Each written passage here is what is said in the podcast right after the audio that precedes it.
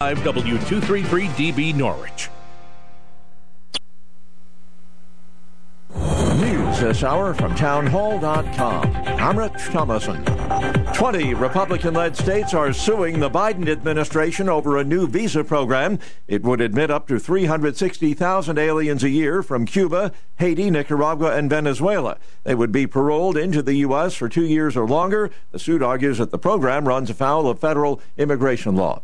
Meanwhile, a Texas sheriff sending out an SOS for help along the border. Kinney County, Texas Sheriff Brad Coe is asking for backup from other law enforcement agencies as massive amounts of illegal immigrants continue to move through his county. The sheriff sent a letter to law enforcement in neighboring states requesting additional resources. The sheriff says it's so bad that he believes every county in Texas has now become a border county due to the number of illegal immigrants being smuggled away from the border region. He says 40 Texas counties have issued declarations of invasion in recent months. Taysha Stevens reporting. The Justice Department and 8 states are taking Google to court and filing an antitrust suit. They're seeking to shatter its alleged monopoly of online advertising as a hurtful burden to advertisers, consumers, and even the U.S. government. The government alleges that Google's plan to assert dominance in online ads has been to neutralize or eliminate rivals through acquisitions and to force advertisers to use its products by making it difficult to use competitors' offerings.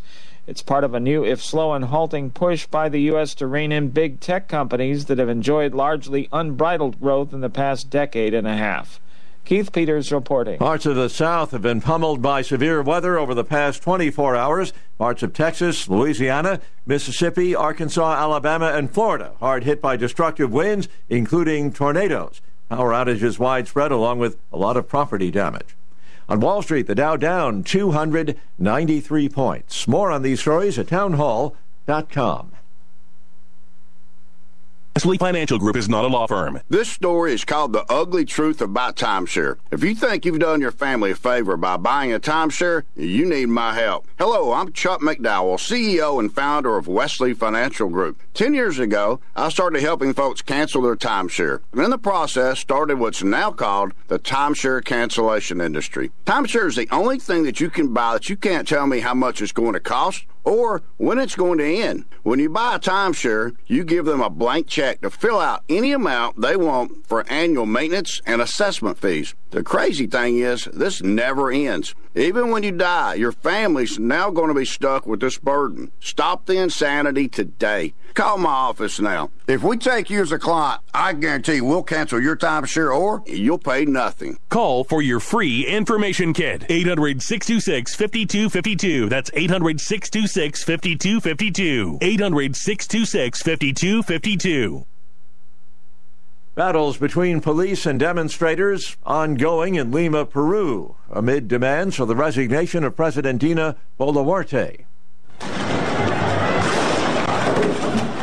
Lima police officers in riot gear raised their shields and fired tear gas in a confrontation with protesters. Video showing a man running through the street throwing a rock towards the police lines. Boluarte has called for a national truce, blaming the protesters for the political violence that's engulfed the country. The Tuesday anti-government protest was the largest and most violent since last Thursday, when large groups of people, many from remote Andean regions, descended on the capital to demand Boluarte's resignation. I'm Charles de Ledesma. 44-year-old Chris Hipkins has been sworn in today as New Zealand's 41st Prime Minister. Follows the unexpected resignation last week of Jacinda Ardern. Townhall.com. Today, cloudy with snow developing by early afternoon. It'll be breezy with highs in the upper 30s to near 40.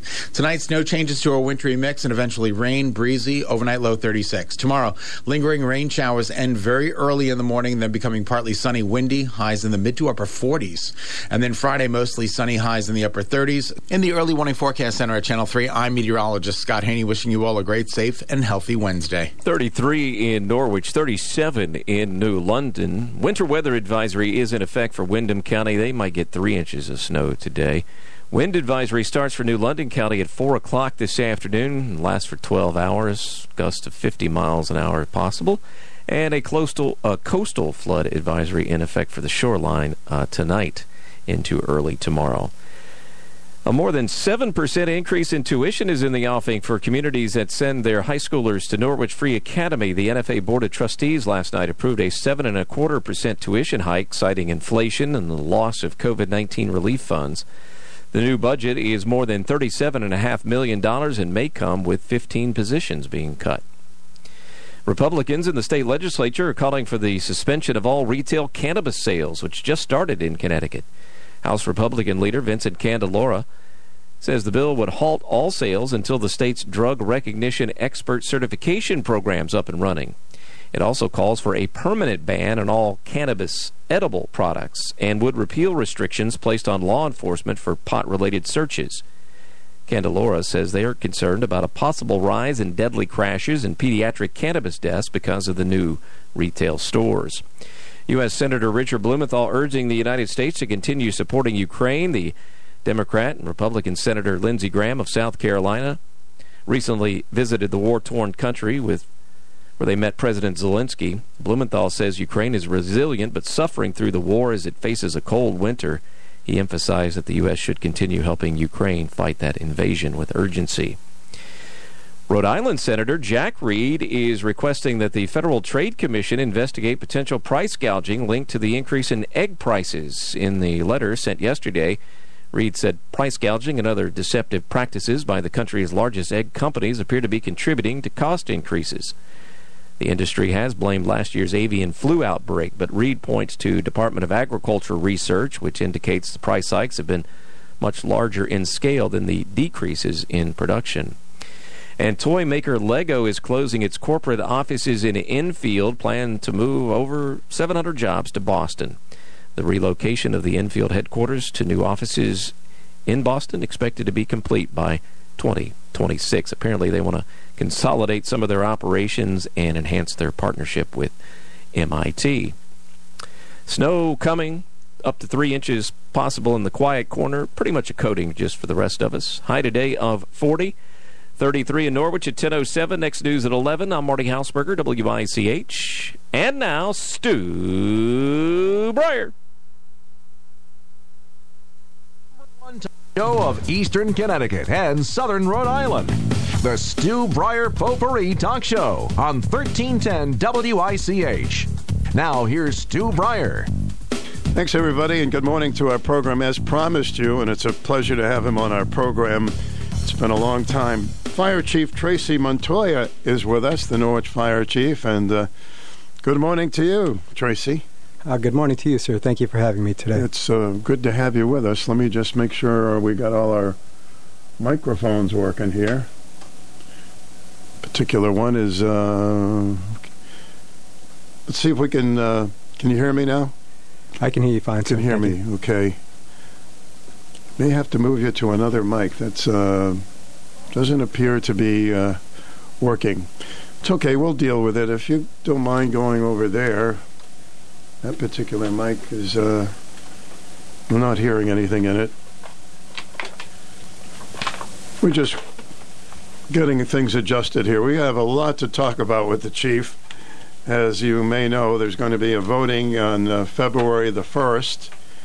And that is going to be something that we've been talking about a number of times.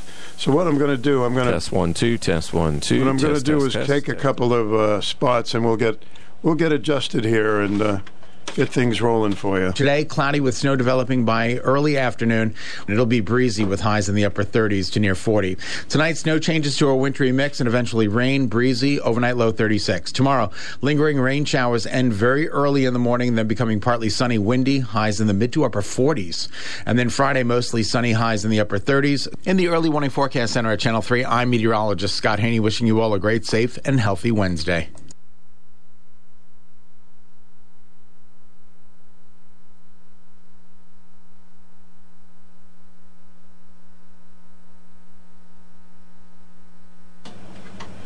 Is there anything good the left doesn't try to ruin? I'm Tommy Lahren. More next. Democrats predicted an end to high inflation, but nothing has changed. In fact, food and housing prices are still going higher. Hi, this is Stephen K. Bannon, and I urge you to protect your savings from inflation by diversifying into a physical gold IRA from Birch Gold Group. To see how it works, simply text the word SHELTER to 989898, and you'll get a free info kit on gold IRAs that will explain everything. Again, that's SHELTER to 989898. There's no obligation or purchase required. Left is offended by literally everything, so much so I think they spend their days looking for new things to be offended by. Well, this time they're picking Aretha Franklin's iconic hit song, Natural Woman. You knew this was coming. The song is apparently triggering for the trans community since it references natural women, something the wokesters find very problematic and discriminatory. If it's not one thing, it's another, folks. But the left can't make up its mind, because one day the feminists are preaching about female empowerment, and the next the radical LGBTQ movement is complaining the term woman in and of itself isn't inclusive enough. The victim mentality never ends, and this woke ideology will eventually come for every shred of normalcy we have left in this country. Get a new hobby, liberals. I'm Tommy Lahren, and you can watch my show Tommy Lahren is Fearless at Outkick.com. And this is Stu Breyer, Take Two. Chief Montoya is with us, and we've moved microphones, and hopefully we can hear him. Good morning, Chief. Good morning, Stu. A little bit closer to that. Okay. Congratulations on 31 years in the community. That's quite a feat. Thank you, sir. It's no match to your 52 years. Well, I'm trying. 31 is darn good, and you have such a tense job. When you were, I probably asked you this many years ago when you were on the program, did you always want to be a fireman? I have to say I didn't. I didn't grow up chasing fire trucks or wanted to be a fireman. I do have a career firefighter in my family, an uncle, but it wasn't on my radar. I went in the military after high school and then pursued the fire service after the military. Well, we're glad to have you as our chief here in Norwich. You know, primarily what we're going to talk about, but... we have some other things, too, in my head. 889-5252 is the number if you'd like to ask the chief a question. Modern technology through the years, through your 31 years, has there been a lot of changes on fire prevention and protection for the firemen? I think the biggest change on the fire service has been the construction and the materials that we encounter during fires. Mm-hmm. So you think of what we call legacy construction, you know, wood frame built houses, legacy furniture construction, wood and wool and cottons and natural fibers versus the plastics and the petroleums and everything else that we face. So fires burn differently now. In terms of the equipment, a fire pump is a fire pump. They've certainly improved with technology, but really the principle of getting water on the fire is still there. So. Yeah, We certainly every year like to at least have one show on fire prevention, and also you have the technology to, when there's a big fire, to have some kind of a camera system to spot where things are. We do. The thermal imaging cameras are, yeah. I wouldn't say they're new technology, but they certainly improved. They're smaller, they're lighter, they're more readable for the firefighters with their gear on. They can give them a temperature range so they can look at a wall in a fire and see if there's a fire hidden in that wall. It helps them find, of course, victims. That's the primary purpose of it, in hidden fires. So, yeah, that technology has evolved. There are other technologies on the rescue front, the equipment that we use for vehicle rescue, for confined space rescue, and those types of things. That technology, again, has certainly evolved, but more... probably equally important is the tactics and the training. That has just light-year jumps from when I started 30 years ago. You know, when I talk to the police chief, Chief Montoya, they say they have a shortage of policemen. How are we doing on the fireman side of things? Fortunately, I'd say we're full right now. We do have some pending retirements, and we have also a pending recruit going to the fire academy starting in about 2.5 weeks, so that's a good thing for us. We've been pretty lucky to keep our staffing relatively constant. We are a minimum manpower shop, so we have minimum staffing on duty at all times. I will say, to your point, and probably what Chief Daley has encountered, the the pool of candidates certainly has dwindled.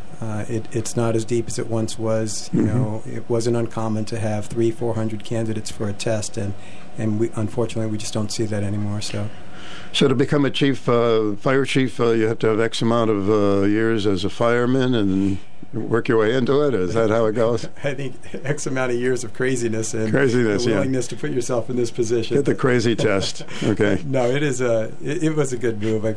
As you said, 31 years with the City of Norwich Fire Department. This month, actually, coming up next week, will be my 4th anniversary of being appointed chief. It's been an honor and a privilege. I bet you have some...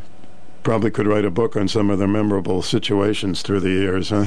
Yes, sir. Some of them very, very scary, and false alarms and all of those things. Well, we're here to talk about, among other things, the voting that's going to happen February 1st, and we've been searching for clarity on the program. I'm going to ask you this right up front, because people always ask, well, if I vote one way or another, is it going to mean more taxes for us? My answer to that is there's no impact on taxes from the ordinance. There's no impact on taxes from automatic aid policy. I think that the authors of the ordinance, Alderman DeLucia, have been clear about that. I think the fire chiefs in our meetings with the city manager have been clear about that. The automatic aid has no intent on taxes. The automatic aid is about getting help as soon as we can to where it's needed, both inside and outside of the volunteer and the paid districts. Well, that all makes sense to me, but obviously there's something in there that some people don't agree with and other people do agree with. What seems to be the roadblock? That's a great question. I understand from just reading some of the comments on social media, speaking to some of the other chiefs, taking phone calls from community members, that the confusion or the position of taxes being increased and potential elimination of the volunteer fire departments, I don't know the source of those two positions because, again, they're not in the ordinance and they weren't discussed in our chiefs' meetings. So I don't know what the reluctance is or what the opposition is. You know, if it's not politically motivated against the author of the ordinance, or if it's not based on the content of the ordinance, I can't answer that. Yeah, I read it. I'm trying to read up on it, and I shake my head. I said, wait a minute, this seems pretty simple, but we'll get to my thoughts, your thoughts. Let's take some calls. Welcome to the program. How you doing? Good. Chief is with us, the fire chief, Latoya. I hear. Okay. Yes, sir. I was a volunteer in the northeast corner in 2 departments for a total of 20 years. I left.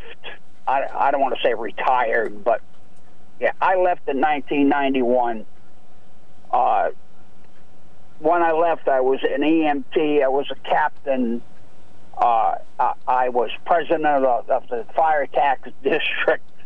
I had 6 jobs within the fire department when I left. But I realized this is just a few years ago. At that time, there was an underlying, I don't know how to put it, but between paid firemen and volunteers. Okay? And this whole stuff, and I don't live in Norwich, this whole thing about automatic mutual aid baffles me because back then we worked with Quinnipiac Valley Communication, and the individual chiefs could automatically request certain departments. Now, one of the departments I was in Plainfield, and we had 4 departments there in Plainfield, and we were right on the Plainfield Killingly line, and then you had 2 or 3 departments up that way. So if it was called in as a structure fire, we usually got 3 or 4 companies, no questions asked. I mean, you could always send them back. I'm glad you brought that point up, because I'm going to pursue that with the chief, and got a lot of calls coming in, but thank you for bringing it up. So, Chief, you hear about 4 alarm fires, 3 alarm fires, and God forbid 4 alarms. When there is a fire, say there's a fire in Norwich, it's not a very big, maybe a kitchen fire. Do all the companies get together, or do you call in and say, hey, I'm going to need some help here? I think this is one of the issues with this whole voting thing. So the way automatic aid was the first policy, the first edition of the policy, if you will, it had a what we call a second alarm assignment. So just because I have it, I'll use Cooprack Road, where we are now, as an example. So we were in Taffil's district. If there was a fire alarm here, you would get Taffil for a response. If there's a fire call here that gets elevated to another alarm, you would have Yannick, East Great Plain, and Basra also on that response. If it got elevated again to an additional alarm, you would add East Great Plain, Laurel Hill, and Ockham to that response. And then on their last level of alarms, you would add Baltic, Lisbon, and Ockham. So that gives you an idea as an alarm elevates, the escalation of the incident and the companies that would be called. As you heard me read those companies out, you would notice that there weren't any Norwich companies in there, Norwich Fire Department companies in there. And Norwich is staffed. It's nearby. It is ready to go, unless we're occupied on other calls, but it wasn't included on the run card for Cooprack Road, as written, by the Taffil Fire Department. So the automatic aid, let me backtrack a little bit. Let me first thank that caller for his service, his years of service to his community, and his recognition of automatic aid and mutual aid and the impact there. So the automatic aid in Norwich and the Norwich Fire Service, the intent is to get help started as quickly as possible, supplemented response to whatever district, whether it's inside of Norwich, the CCD, whether it's in Taffil, Yannick, Ockham, East Great Plain, or Laurel Hill. Everyone gets a little extra help on certain types of calls. It's not on all calls. On my way over here this morning, Ockham was toned out for a fire alarm on White Plains Road. Ockham handled that call by themselves. They don't need automatic aid from the city or anyone else. If that call had come in as report of smoke in the building, then they would have received automatic aid. Just because, again, in our months of meetings, we decided what types of calls would warrant automatic aid based on, our experience, our knowledge, data, past responses. We know what's likely to be a serious call and what's not. And as the caller stated, when people aren't needed, they're just turned around. And that has happened in the 3 months that we've been using automatic aid. Companies have been turned around. The first apparatus or the officer will get on scene. They realize it. It's food on the stove, or it's a burnt piece of toast or something. We don't need this extra company, and they'll turn them around for efficiency and for safety purposes. But so you agree with that system? Absolutely. So, yes, but there's something I'm confused about, and that is certain streets in Norwich. The Norwich Fire Department wouldn't be going to that. You mentioned Cooprack Road. So let's say, again, using the studios here as an example, let's say on, God forbid, that there were a medical emergency here. That is what we would call a single engine response. So Taffil would get toned out, and they would send a company here for the medical call. But let's say you have a piece of equipment that catches on fire, and you have a report of smoke or fire in the building. That's going to get Taffil. That's going to get Engine 3 and Truck 1 in the battalion from the city. So you're going to have a supplemented response. If Taffil gets here and realizes, hey, it's a microwave. So they're closer. So correct. That's the deal, right? They are closer, but it's not always about proximity. We could use the recent fires across the city, and sometimes a different company than the district company arrives first, and that's again the point of automatic aid. Get help to the people quickly, get the resources you need, and then take it from there. Hi, WICH, Fire Chief is with us. Good morning. Yeah, good morning. Good morning, Fire Chief. Good morning, sir. Go right ahead, Larry. First of all, this you know as well as I do, Chief, and all due respect to you, this is nothing more than a Democrat-Republican fight between grown men between a paid fire department and a volunteer fire department. I do disagree with this aid thing in a certain way, meaning that I'm sure you get many calls that there's a smoke or a structure fire, and when you get there, it's very, very small, and it's not what the people called in. So you wouldn't know what you have until you actually got to the call.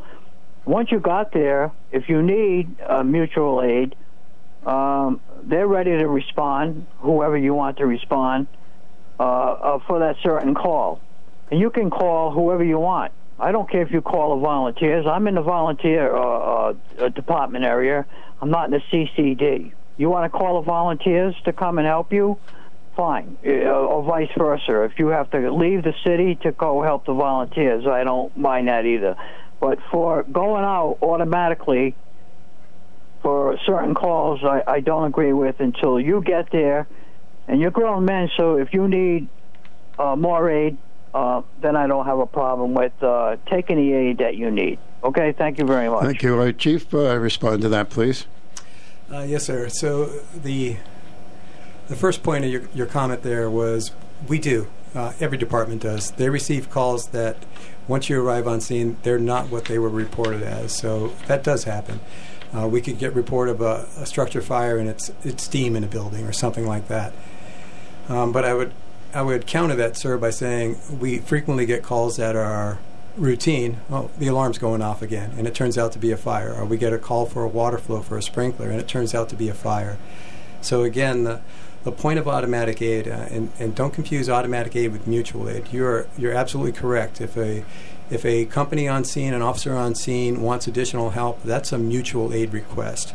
The automatic aid, similar to how we do in the school system, how we do at the hospital, and how some of the districts do within their own districts. They start companies on the initial call because they've identified either a high hazard or a risk or a life safety factor that warrants additional response. And again, that's why we established certain criteria. It's not every call for automatic aid, and that's why we adjusted the response from a full second alarm assignment to what we call one-in-one. One pumper, one fire engine, and one aerial device. And that's a little more efficient use of our resources. It gets help started. And yes, you're right. The department or the district on scene can call help whenever they want. They are grown men and women. I don't know that that's the point. The point is that we all need help quickly in certain types of calls, and automatic aid provides that. Mm-hmm. So in other words, why take any chances with what may start out as a burnt toast could expand through the whole kitchen? Is that what you're saying? Yes, and the point again is, the nature of the call, we know, especially after decades in the service, that people represent things, through their own eyes out of fear, out of confusion, out of anxiety, whatever the case may be, and it's not always what we encounter once we're on scene. But again, we tried to restrict it. We tried to limit the criteria to what we would expect to be, and we have that flexibility that, we can cancel resources. Once we're on scene and not needed, we'll turn them around and send everybody back home. WICH, welcome to the program. The Chief is with us. Go right ahead. Good morning, Stu. Good morning, Tracy. Good morning. This is the Mayor. Good morning, sir. I have a couple quick questions I'll ask, and then I'll get off the phone. Just for historical reference, all six chiefs worked together to write an administrative policy on automatic aid. Is that not correct? That is correct. Okay. In the circumstances that brought about this ordinance, only one chief worked with the alderman to write the language for this. Is that not also correct? I guess you would have to define worked with the alderman. Well, you told us during agenda setting that you and Mike Driscoll and Joe worked to come up with the language. I mean, Joe's not a firefighter. He has no experience. He couldn't write an ordinance and shouldn't write an ordinance on fighting fires any more than I should. He had to have some expert to help. And that's right. So in that respect, we were told that the three of you worked together to bring the language forward. I was given the draft and asked for input, yes. Okay. Okay, thank you. Thanks, Pete. Yeah, go ahead. Another question? Here's the problem, though. You had been sitting at the table with all our other chiefs of the volunteer houses, putting together the administrative policy. Everyone signed on, and it went into effect on November 1st to be tested for 6 months to work the bugs out. I think that's a phrase you used during the agenda setting. And yet, nobody knew about an ordinance being rifted, which is basically the final draft. That happens after you've tested it, not when you just started the test. And the fact that the other chiefs weren't made aware that this was happening, I mean, a lot of trust that had been building up amongst all our departments. Trust is a very valuable thing, particularly in fire service. We need that here in Norwich. Trust suffered greatly because of the way this was done. It was done in secret. You didn't share that with the other chiefs. And that's not the way to build trust. That's not the way to build a better system for fighting fires. And to say that there isn't a cost, there's an absolute cost. I've been looking at the fuel consumption of our Central Fire Department. You're burning more fuel than you ever did. It's going up because the trucks are going to more responses. Now, right now, the taxpayers in the double tax district pay that fee. They will face those costs. The only way to pay those costs is to pass it on to them.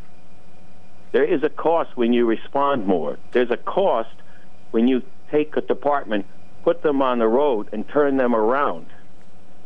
In the case of the volunteers, some of them are leaving employment to do this, and they work for free. There's an absolute cost any time a truck rolls. There was no fiscal note on this ordinance. This city does a very poor job of cost estimating.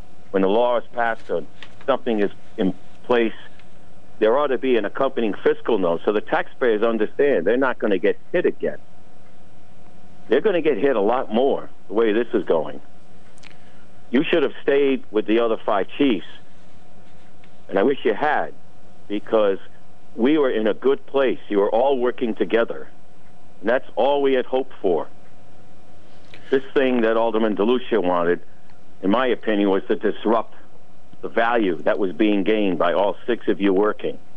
But the fact that it was done in secret, nothing ever is done well when it's done in secret. Thank you, Mayor. This has been a fully transparent process, and it was not. Appreciate the input. Thank you, Mayor Pete. Thank you. Bye-bye. All right, we have the fire chief, Marshall Emergency Management Director here, and those questions I'm sure you've heard before. Yes, sir, I have, and I'm glad that the mayor called so I can... I thought about some of the mayor's comments both on your show, in the paper, and in public, and I don't know that the political realm is where, as a fire chief, I belong, so I'm glad he called to broach the topic and allow me to respond. So he is correct. The six chiefs with the city manager had worked on a policy for a number of months, had come to the policy agreement with the implementation date set, and then an ordinance was introduced. And he is correct that I didn't share that with the other chiefs. It wasn't my position to share. The ordinance draft was brought to me by an alderman and corporate council, and I respected that privacy and that role of the ordinance, if you will. I don't know how to phrase that other than to give them the courtesy of respecting their privacy. That it wasn't my initiative to share. That was probably about the last 3 weeks, maybe 4 weeks before November 1st. So it was late in the process, if you will. It wasn't an ongoing process. I wasn't working secretly behind their back for months. And it was, I will tell you, it was problematic for me because we have built a good relationship and we have made improvements in the relationships between the paid and the volunteer that I haven't seen in 30 years. And, I'm proud of that. I'm proud of my role in that, and I appreciated it. So I knew it was going to take a hit, so it was difficult for me. The outcome of that was I immediately expressed to the other chiefs my position on it and the reason why I didn't share with them. I hope they respected that. I've had conversation with some, and I think everything's good. If anyone has concerns otherwise, please, we should be in an open enough relationship where you can express that to me. It shouldn't be the mayor's role to express that on their behalf. I don't know that that's beneficial to the relationship, and I don't know that it's beneficial to the community for him to say those types of things. If a chief wants to come to me and tell me that they feel like I violated their trust or that I worked behind their backs, again, I've addressed that with the chiefs, with all five of them.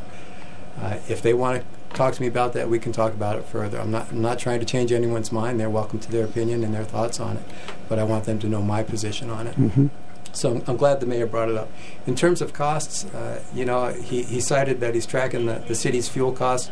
I'm curious if he tracks the volunteers' fuel costs for mutual aid and automatic aid out of Norwich, not just within Norwich, but outside of Norwich. The fuel costs that I have, because I saw the numbers that someone had published on social media, that we went from 500 gallons in November to 700 gallons in December. And I can tell you that we had 11 automatic aid calls in the month of December, and that does not account for a 40% increase in fuel consumption. I just don't see it. He's right. There are going to be operational expenses, those types, fuel and maintenance, for any increase in calls.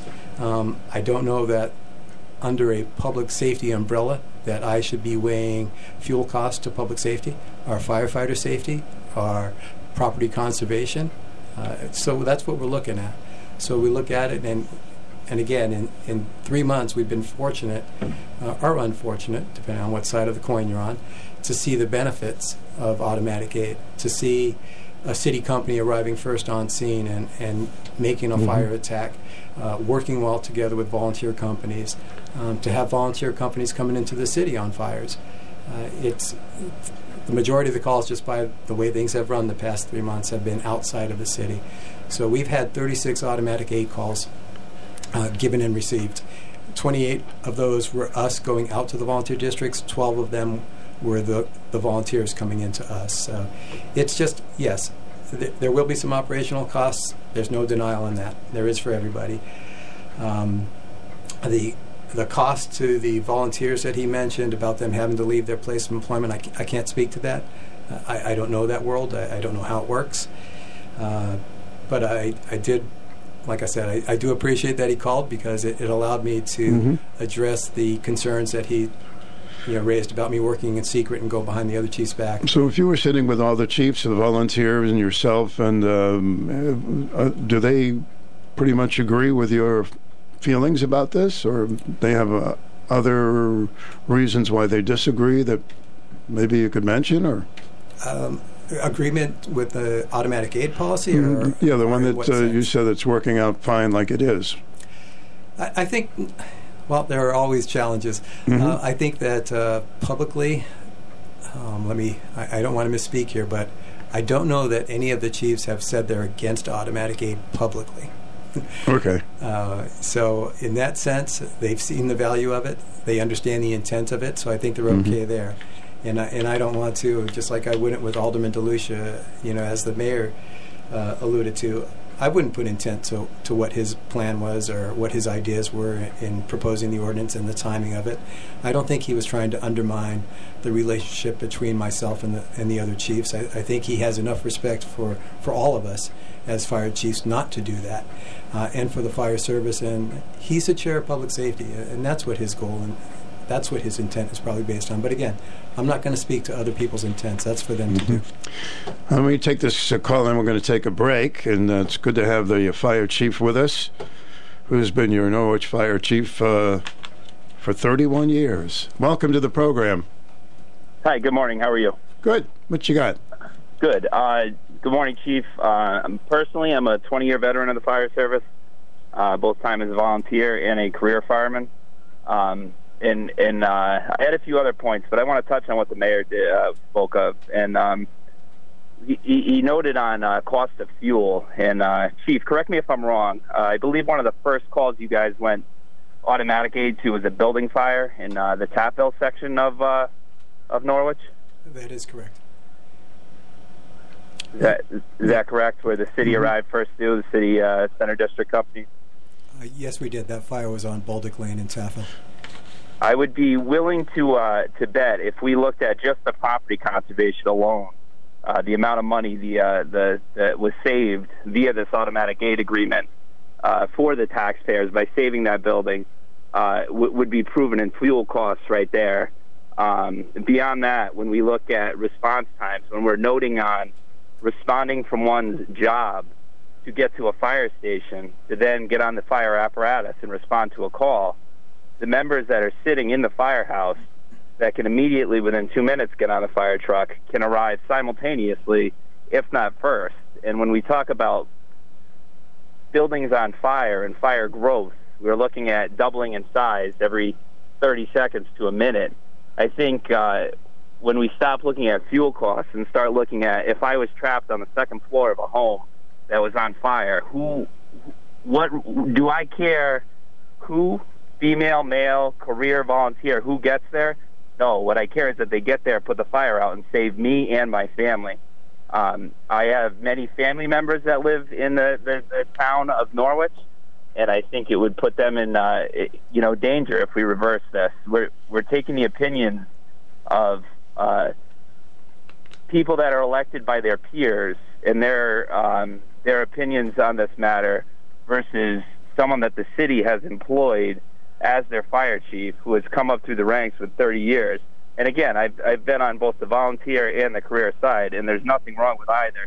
But as a town, they need to come together, have one person in charge, and put policies in place. And as a region, we really should be running a regional fire department, similar to the West Coast, where when you need help and aid, it's on the way right away. There's no replacement for the minutes that pass between the time of alarm and arriving on scene. And when we talk about ending this policy that multiple times already the city's arrived first and or not at the same time, I think what we need to look at is expanding into a combination fire department and putting more paid personnel throughout the fire departments in the city and working together to form a bond in a cohesive combination department. Not stopping what is already proven to save property. I can't speak for lives yet because I don't know if they've made any rescues during the building fires they've operated at, but they certainly have made a difference in property conservation with the response time. Thank you very much for your input and for your service as well, sir. Thank you. Thank you. I can see there are some things you agreed with there that you thought were pretty good ideas. Yes, and like you, I first want to thank the caller for his 2+ decades of both volunteer and career fire service. I appreciate that on both levels. The point that the mayor was making about people having to leave their jobs and the impact there, financial impact, the costs he was referring to in that. I let that go, but I'm glad you mentioned it because that is the biggest challenge in the fire service is response time. So if you in one breath, you're telling me, well, it's going to cost me to leave my job, to get to the firehouse, to pick up the truck, to respond to the call. You're missing the point of automatic aid because automatic aid starts additional companies to get there, to arrive, as you said, either just before or simultaneously or even just after, but to get there and to help and to assist with that emergency scene. So that's good. Your regional response comment and your combined department, those are big undertakings and grand ideas, and I agree with you. I've lived out west. I travel a lot. I think that New England is, what do they like to say, 200 years of tradition unimpeded by progress. But and the fire service is no exception to that.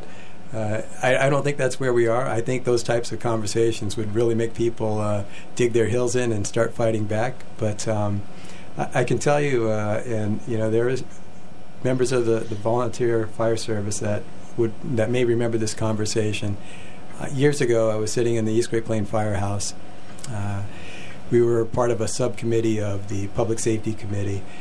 And we were discussing things, and I had a member from that station, from East Great Plains, say to me, we know it's only a matter of time before we have paid drivers in our stations. It's the trend. It's the national trend. And I looked around the table at the faces, and I'm glad the person had the gumption to say that, with our group. But the only response I could come up with was, if you guys know that, why wouldn't you want to be part of the solution instead of part of the problem? Again, that conversation took place years ago. So regional response, combined departments, yeah, benefits. Is it going to happen in Norwich? Probably not in my lifetime. Should it? You know, we need to be progressive on the fire service, but that's a real big stretch. So let's just tackle the one in front of us on automatic aid.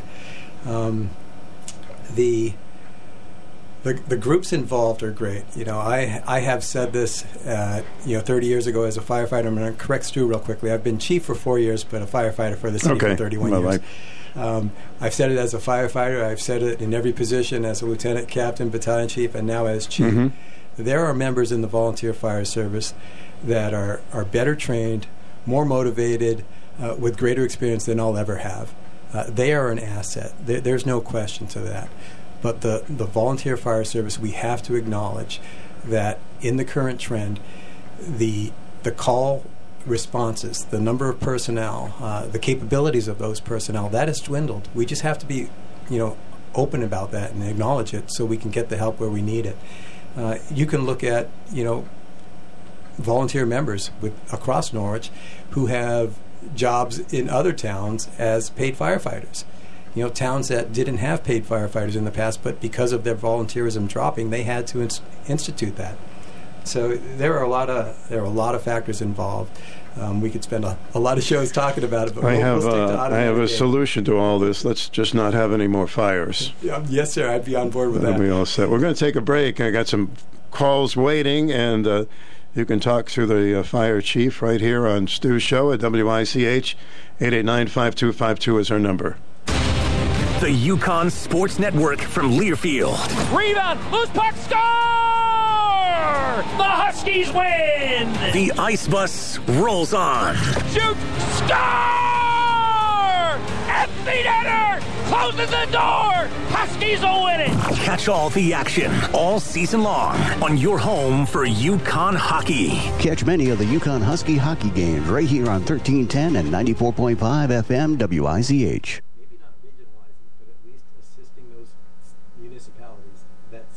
Hi, my name is Ray O'Connell, past chief of the Annick Fire Engine Company. Your fire service has a long history of providing high levels of emergency service. The fire chief drafted an automatic aid plan that would improve response for structure fires. Ordinance 8-7 was drafted without input from the volunteer chiefs. Experienced fire chiefs should draft policies related to emergency services. Please vote no on Wednesday, February 1st, 2023. Paid for by Trust Firefighter PAC, Karen Mankowski, Treasurer. You're in possession of a grandfather clock that was handed down through your family over the years. It hasn't cuckooed or ding-donged in years. It hasn't chimed or tick-tocked. So, as I see it, there are two options. You can fix it or you can sell it. Either way, you'll want a real clock guy. And Phil is your man. Phil's Clocks and Repair in Jewett City can get that heirloom of yours up and running. And if you're looking for some extra dough, he might just take it off your hands. For clock repairs and sales of almost any kind imaginable, visit Phil's Clocks and Repair on Main Street in Jewett City. It's always worth the time.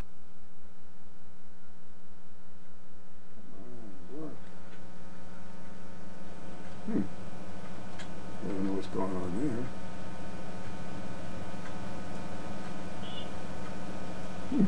The Crohn's and Colitis Foundation has been at the forefront of inflammatory bowel disease research and care for over 50 years. Learn more about research, education, and support at Crohn'sColitisFoundation.org. Do you need money for college? Are you interested in a career in broadcasting? If you're a Connecticut resident studying journalism, communications, sales, marketing, production, or broadcast engineering, you're eligible for a scholarship from the Connecticut Broadcasters Association. The deadline is March 15th. Go to ctba.org. All right, the Norwich Fire Chief, Latoya, is with us. 31 years of serving the community as a firefighter and emergency management, and a nice resume there. All right, welcome to the program. You're on the air. Oh, yes. Good morning, Stu. Morning. I don't have a question, but I have a statement.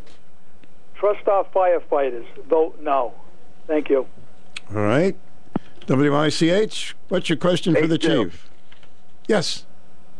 Hi. Hello. Hi, Stu. Hey, good morning, Chief. I'm just very curious. I remember when you got the new fire truck.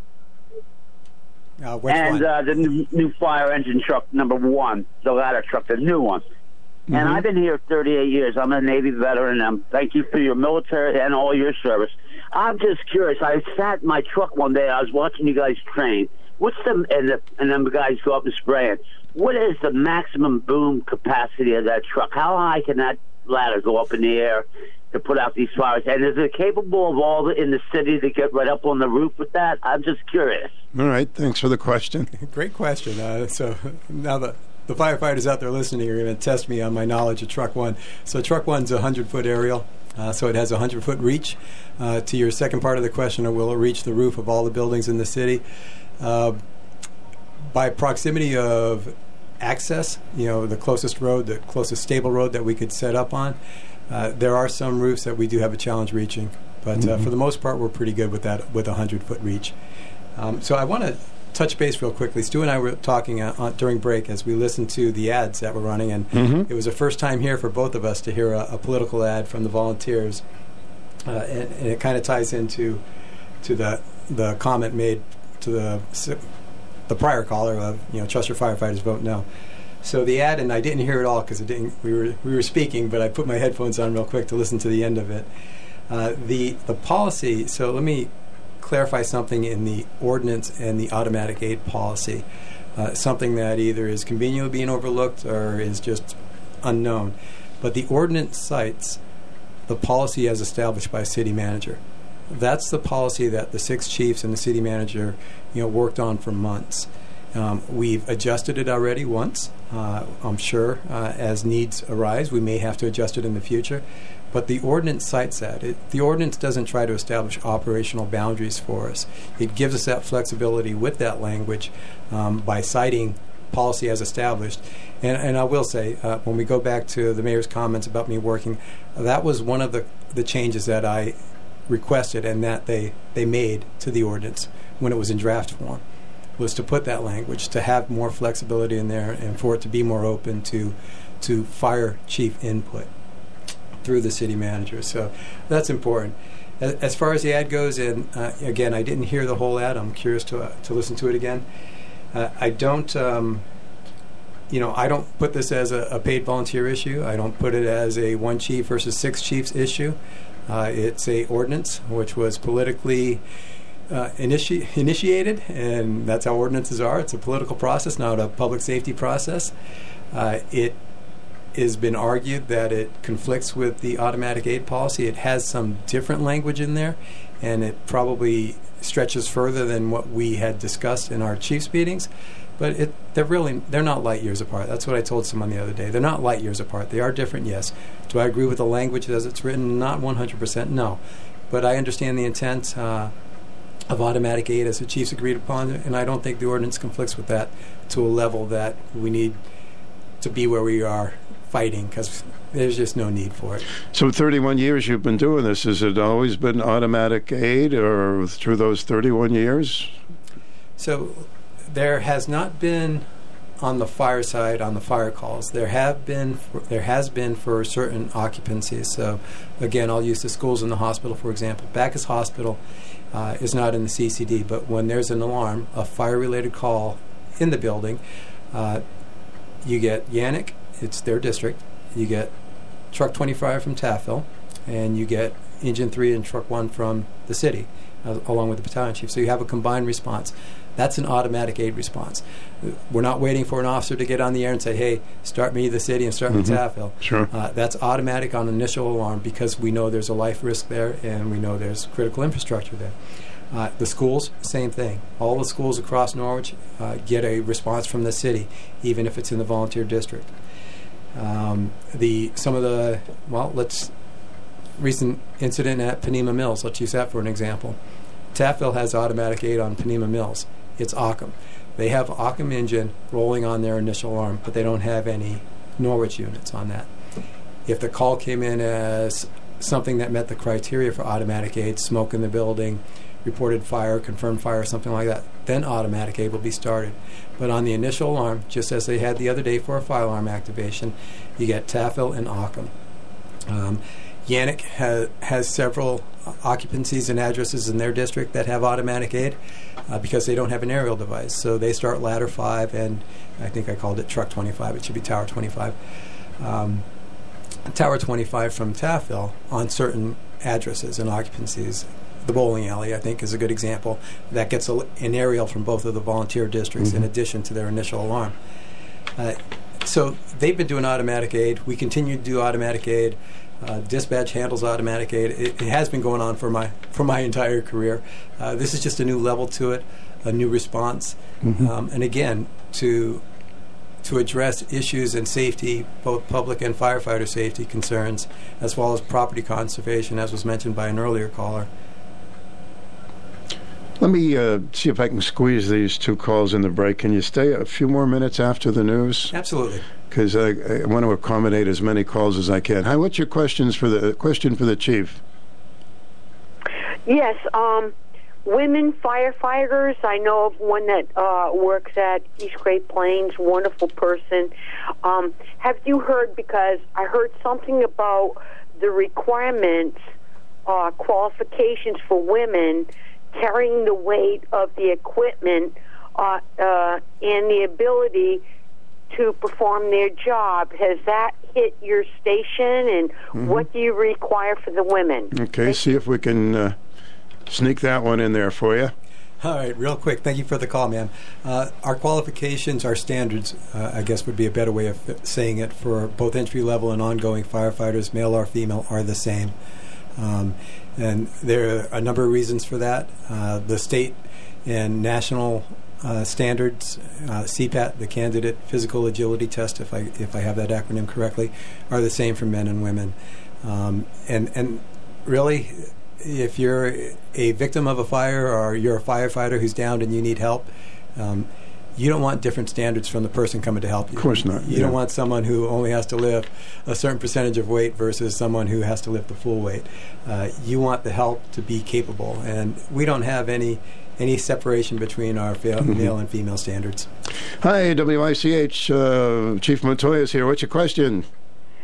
Well, first off, I want to say thank you very, very much to all the firefighters in the city of Norwich and all first responders. I think they do a fantastic job.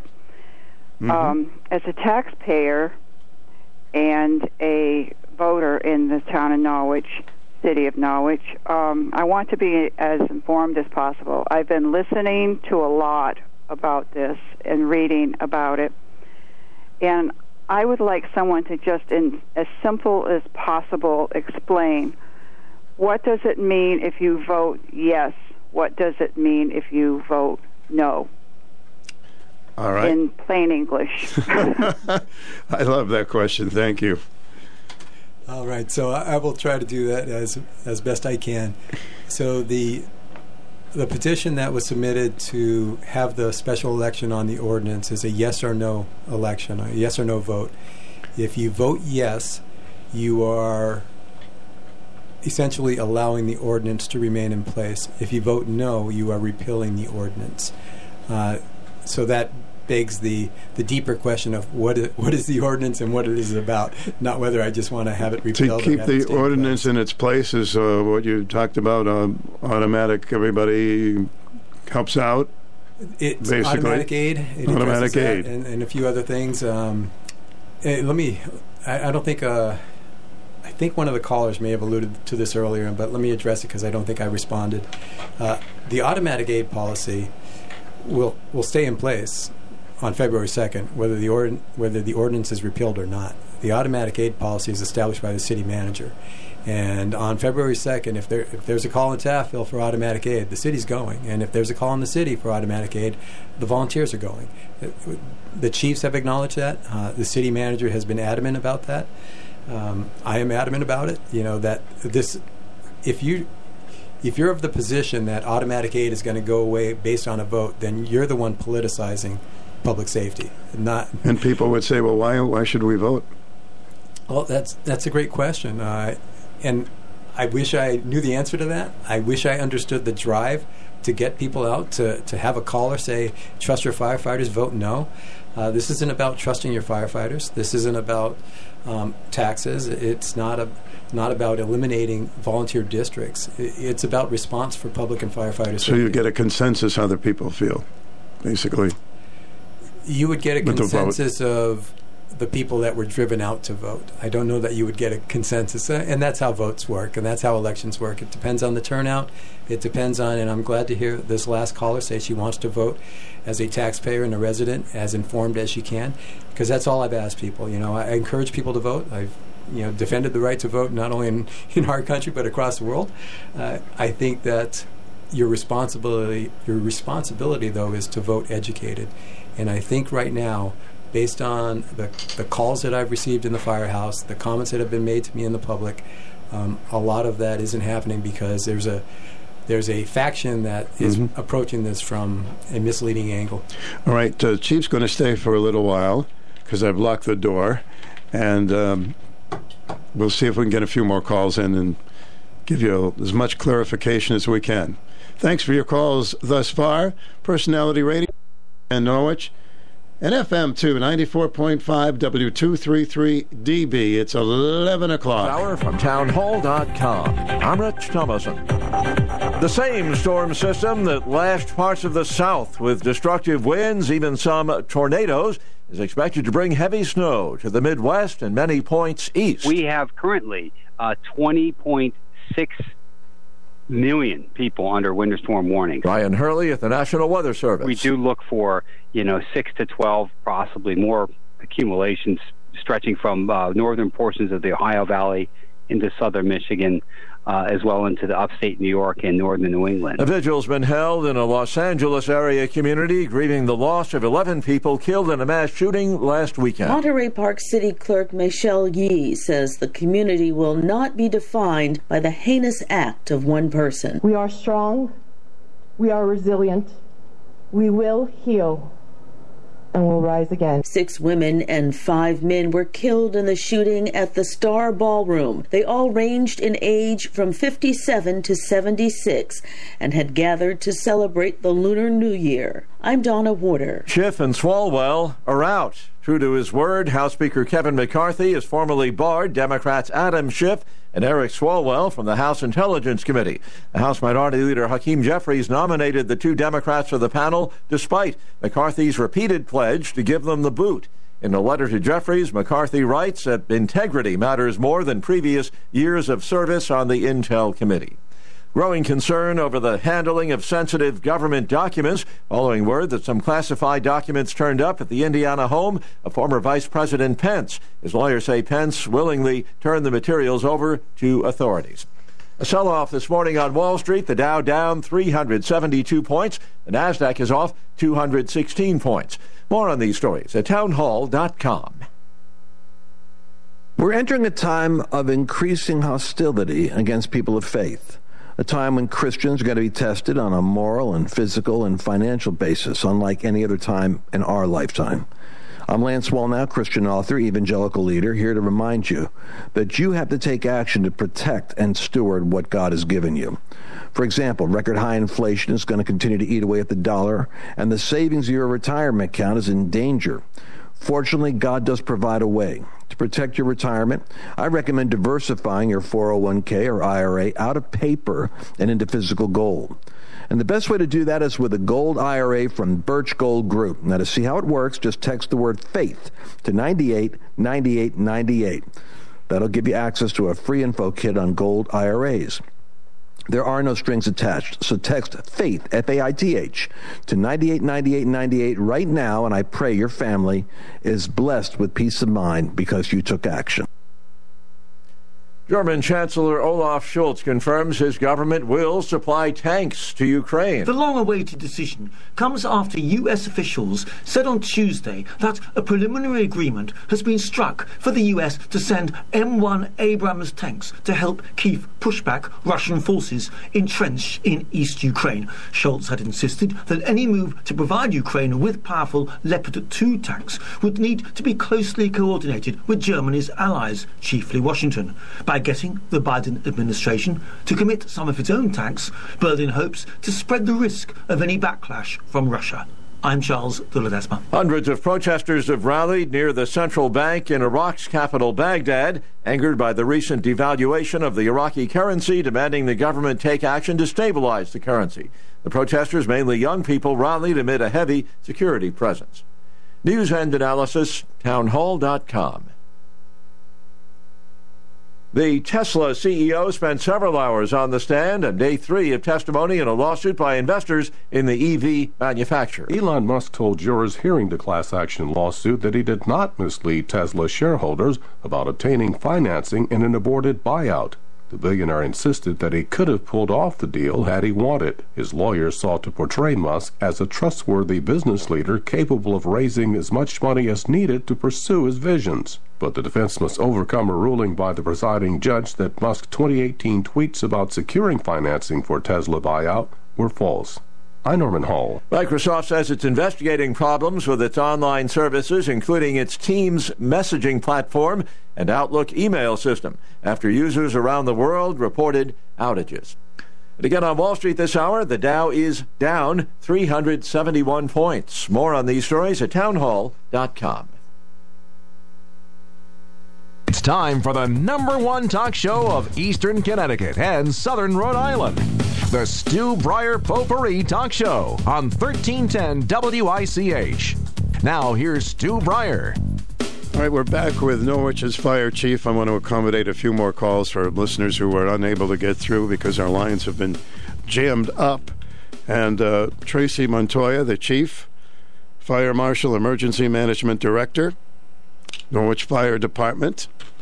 Before I get to somebody waiting on the line, I want to make sure that I get this in, because through the years we talk a lot about fire safety, and that please tell the folks if you suspect anything. Some people are just afraid to call the fire department. And, you know, well, I don't want to bother them. That's what you're there for, right? It is, and that's a great point, because we encounter that all the time, where people say, we didn't want to bother you, or we didn't think it was serious enough to call the fire department. And as you said, please call us. Let us check. Let us check that electrical issue. Let us check that odor, whatever it may be. You know, we have no problem going back to the station and being thankful that it wasn't a significant call. But, yeah, don't be hesitant to call. We tell people that all the time. And don't be hesitant to call again. You know, just because your alarm went off yesterday and it was a false alarm, if it's going off today, you still have to treat it as if it's an alarm, and there could be an incident there. So, and if it's a false alarm, you're not going to get mad. Correct. Okay. Hi, WICH. Thanks for holding. Hello. Yes, sir. Hello, Chief Montoya. Good morning. And Stu. Hi, man. I'm a vet, Chief Montoya, and I've been invited to the Vet Center tomorrow to participate in the discussion on how vets can be more involved in the Norwich community. So my question to you, Chief, is my question to you is the Norwich Fire Department interested in helping vets in Norwich? Because, you know, I'm an old community organizer, and they know I like being involved in the community, so I had that question to ask about the department's involvement with veterans. Okay, sir. Thank you, Ben. Thanks for the call. Thank you for the call, and thank you for your service, and thank you for letting me know about that. So I will tell you from a personal perspective as a vet myself and still serving,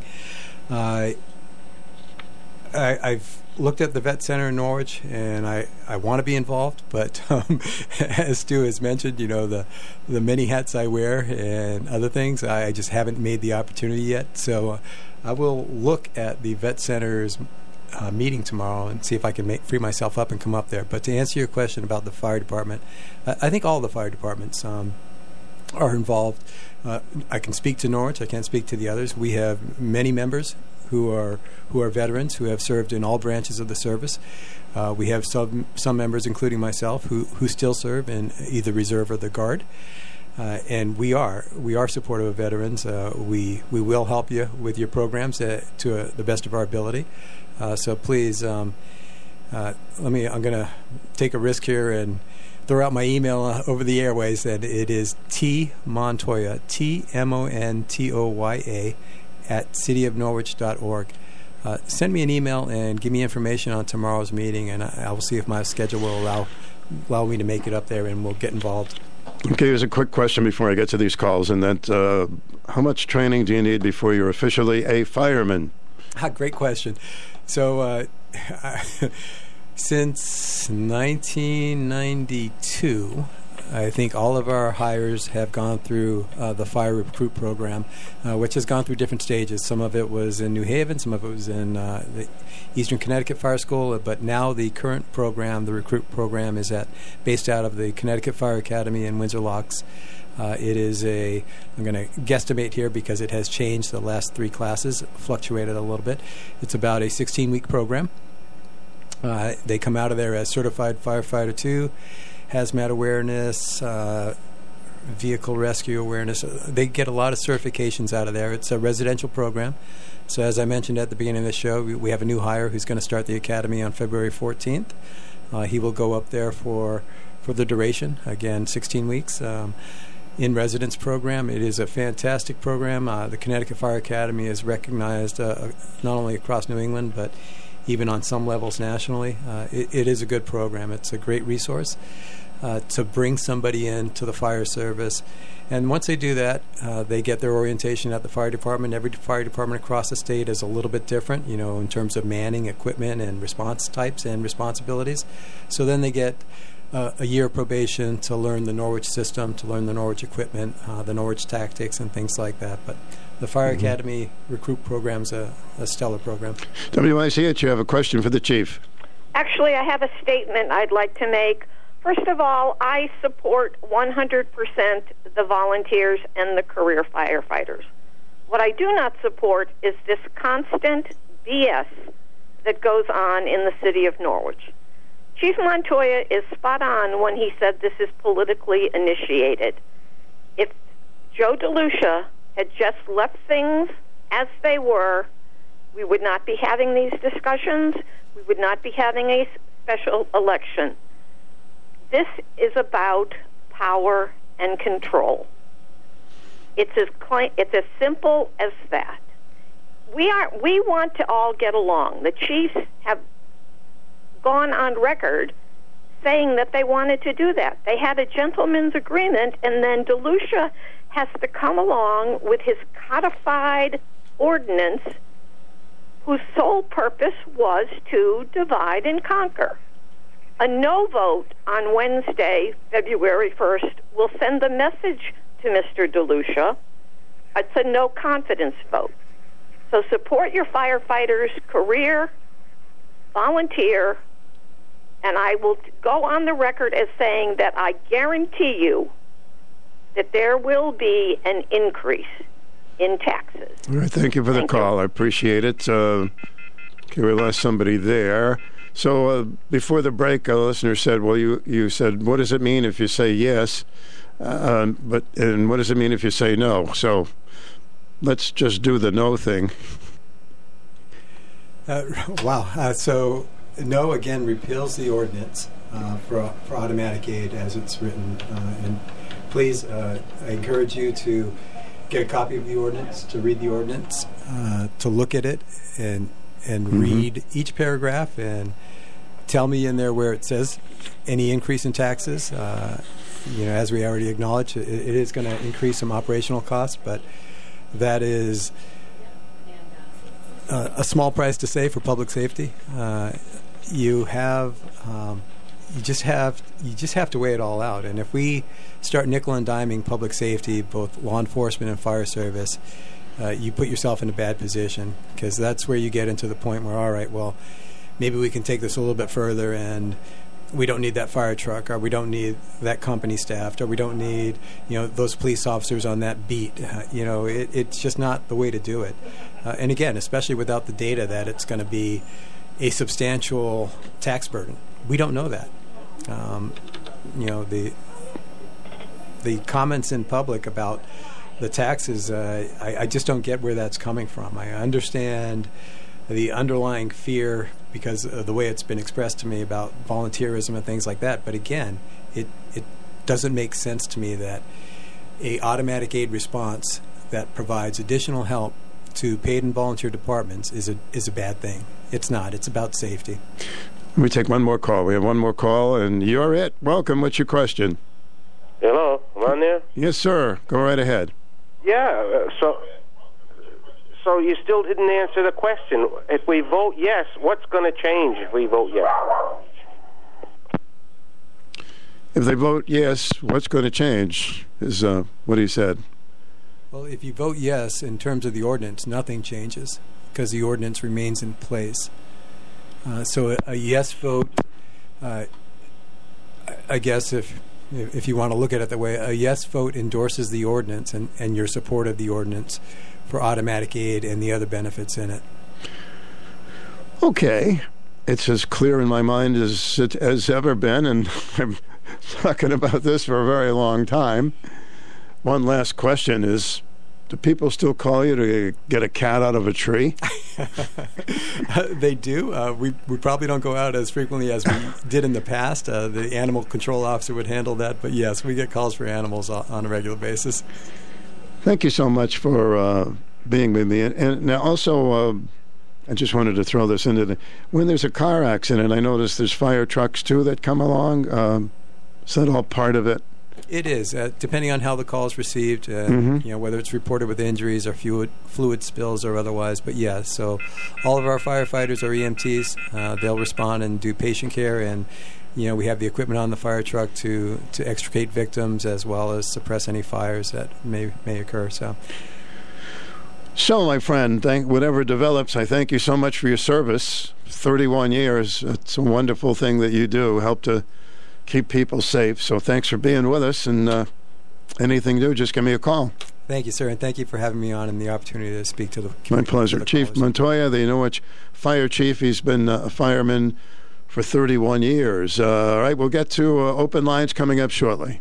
This is Lori Lord with Medication Awareness. What do you do if you cut yourself? I'll be right back with some thoughts. The staff at Greenville Drugstore are dedicated to the health of our community. They want you to get the most from your medications. To ensure you use your medications properly, the pharmacists at Greenville Drugstore offer special compliance packaging, help with coordinating and reminding you when your refills are due, and offer a free delivery service. Remember to ask the caring pharmacist at Greenville Drugstore all of your medication questions. An independently owned Health Mart pharmacy, Greenville Drugstore has been located at 213 Central Avenue in the Greenville section of Norwich since 1951. They're here for your health. Health Mart, taking the time to listen and care. The first thing you need to do is determine if you need medical attention. Absolutely see a healthcare provider if the wound doesn't stop bleeding after 5 minutes of pressure, or the wound is from a bite, the wound is deep or contains foreign matter, or you are immunocompromised or have diabetes. If you feel the wound is minor enough to treat by yourself, clean the area with soap and water, apply a topical antibiotic to prevent infection, cover with a sterile bandage to promote healing, and change the dressing as needed. Ask your doctor or pharmacist for additional advice. Medication Awareness is brought to you by the pharmacists at Greenville Drugstore, a Health Mart pharmacy. We're here for your health.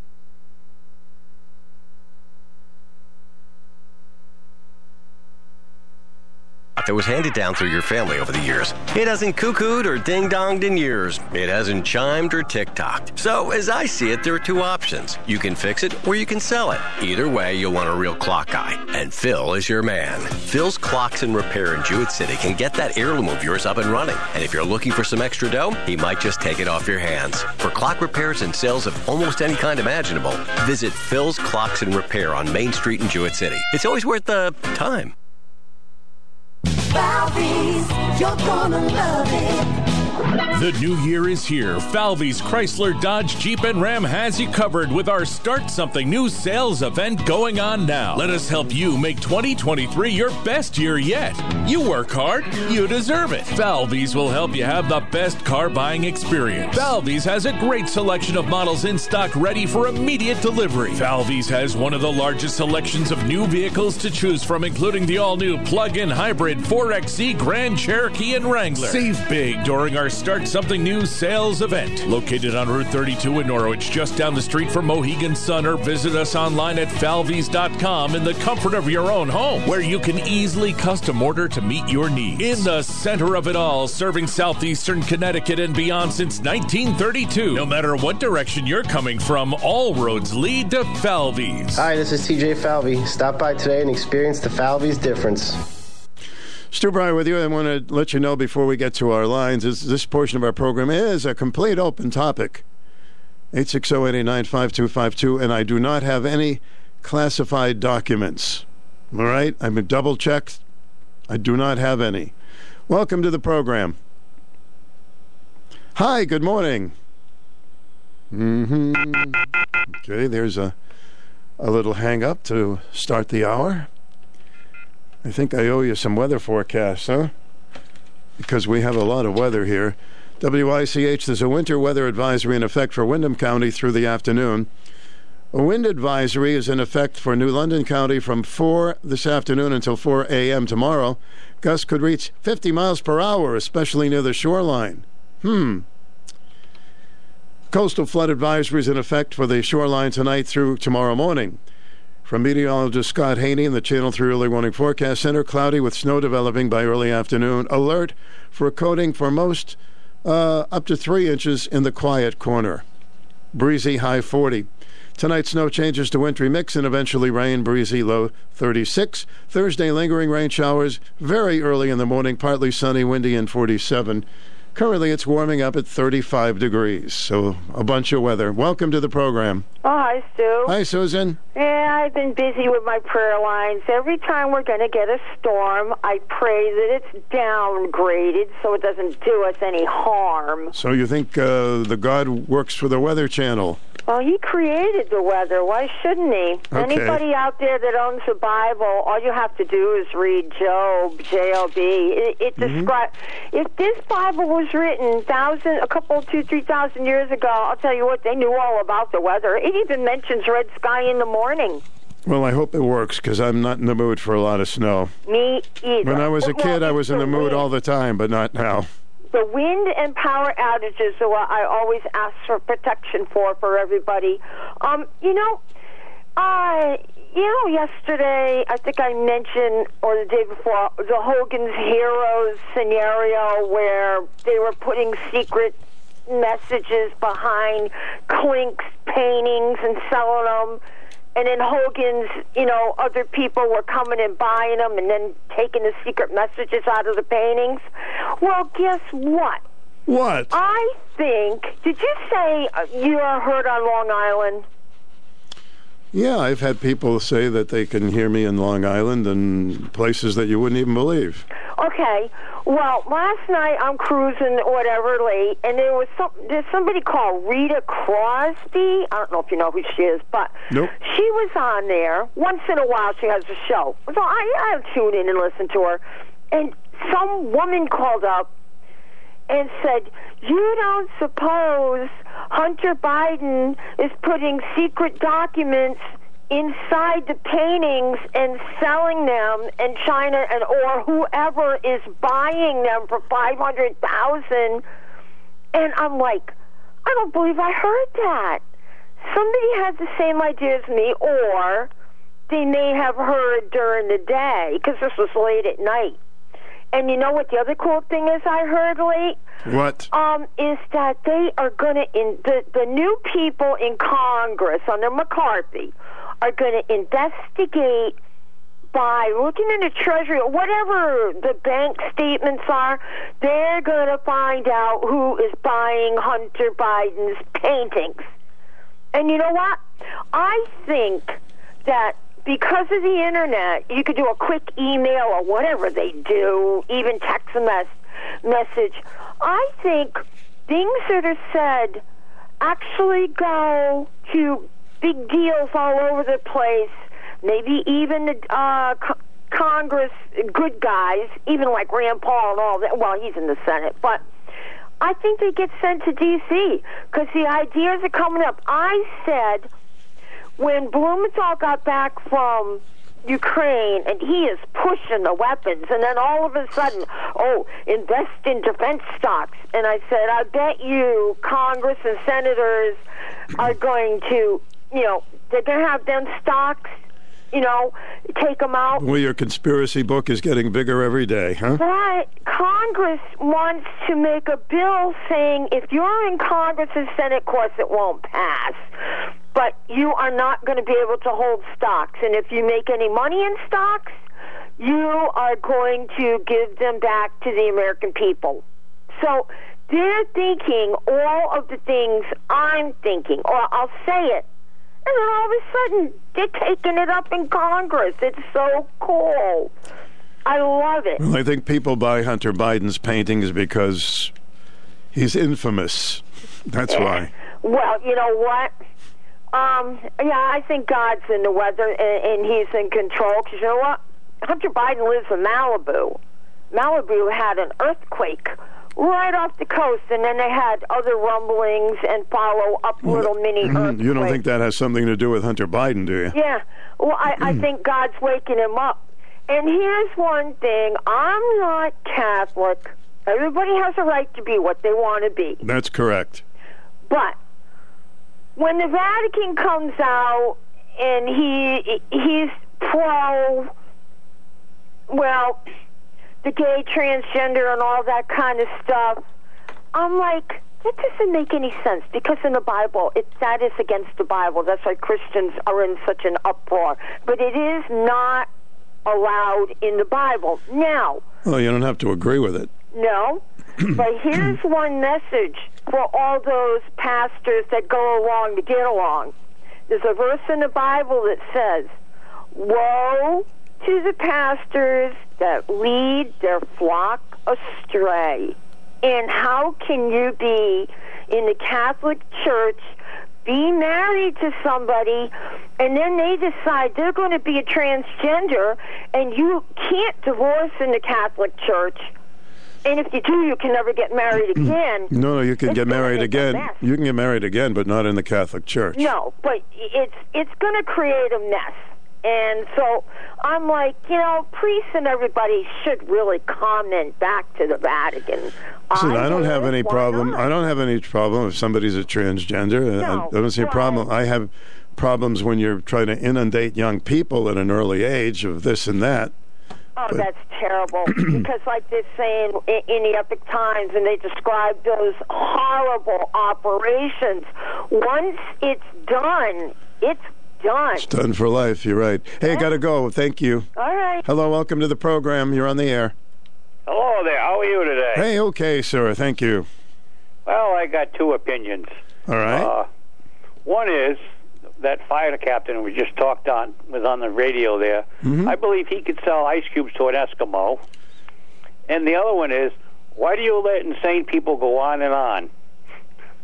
Okay, Stu, right. Let you go. Tell me, did you want to just give me further? What was it about the chief that you thought was selling ice cubes to Eskimos? What did he say? He was definitely negative on the mayor. And he was totally positive with DeLucia writing that up. That was a squirrely deal they did right there. And I believe the final goal is they would like to see a paid fireman in every volunteer house fire department. And that'll only cost me more money. All right, sir. All right. Thanks for your opinion. Appreciate it. We tell you, all opinions are welcome on this program. And you are welcome. You're on the air. Hi. Hi, how are you? All righty, what you got? Okay, you were talking about, some people on Long Island can hear you. I couldn't hear you in New London. Well, I couldn't hear you coming back from New London. It was really staticky. What time? It got to Mohegan Sun. What time of day was that? Just, I got home at 11, so just... Oh, this morning? 10. Oh, I get calls from New London, so I don't understand. I got home, the chief was speaking too softly. It was hard to hear him. You could kind of hear probably how everybody complains about me talking, but that's what I kept thinking about. Did you watch Tucker Carlson last night? Yes, I watched the whole thing. Yep. So I usually watch him and then tear the rest of my hair out. Yes. Yeah. I mean, I found it very, very interesting that he's writing to his friend in language that he wasn't writing in normally, sounding like coming right from a... Well, for people who don't know what you're talking about, you're talking about Hunter Biden, right? Yes. Okay. With Tucker Biden... Right before he gets on the Burisma board for $83,000 a month. Mm-hmm. Yeah, imagine giving him $83,000 a month for things that he... really didn't know much about. Mm-hmm. Right, yeah. But I think, you know, a lot of this, like even with the paintings, in art, there's a lot of money laundering going on. Mm-hmm. You know, which this, I think more that this is money laundering, not that he's putting things in paintings. He's not that, he's not competent to do that. You know, he's competent. It's funny, too, with the classified, I think it was on Tucker's, I mean, on his show, where the box of papers was on the dining room table, and it was open, you know, in Biden's house. A picture of that, I guess, had been on the laptop. I may have missed that. I didn't get that. I know. Everybody's got documents now. It may have been on another, on the 5.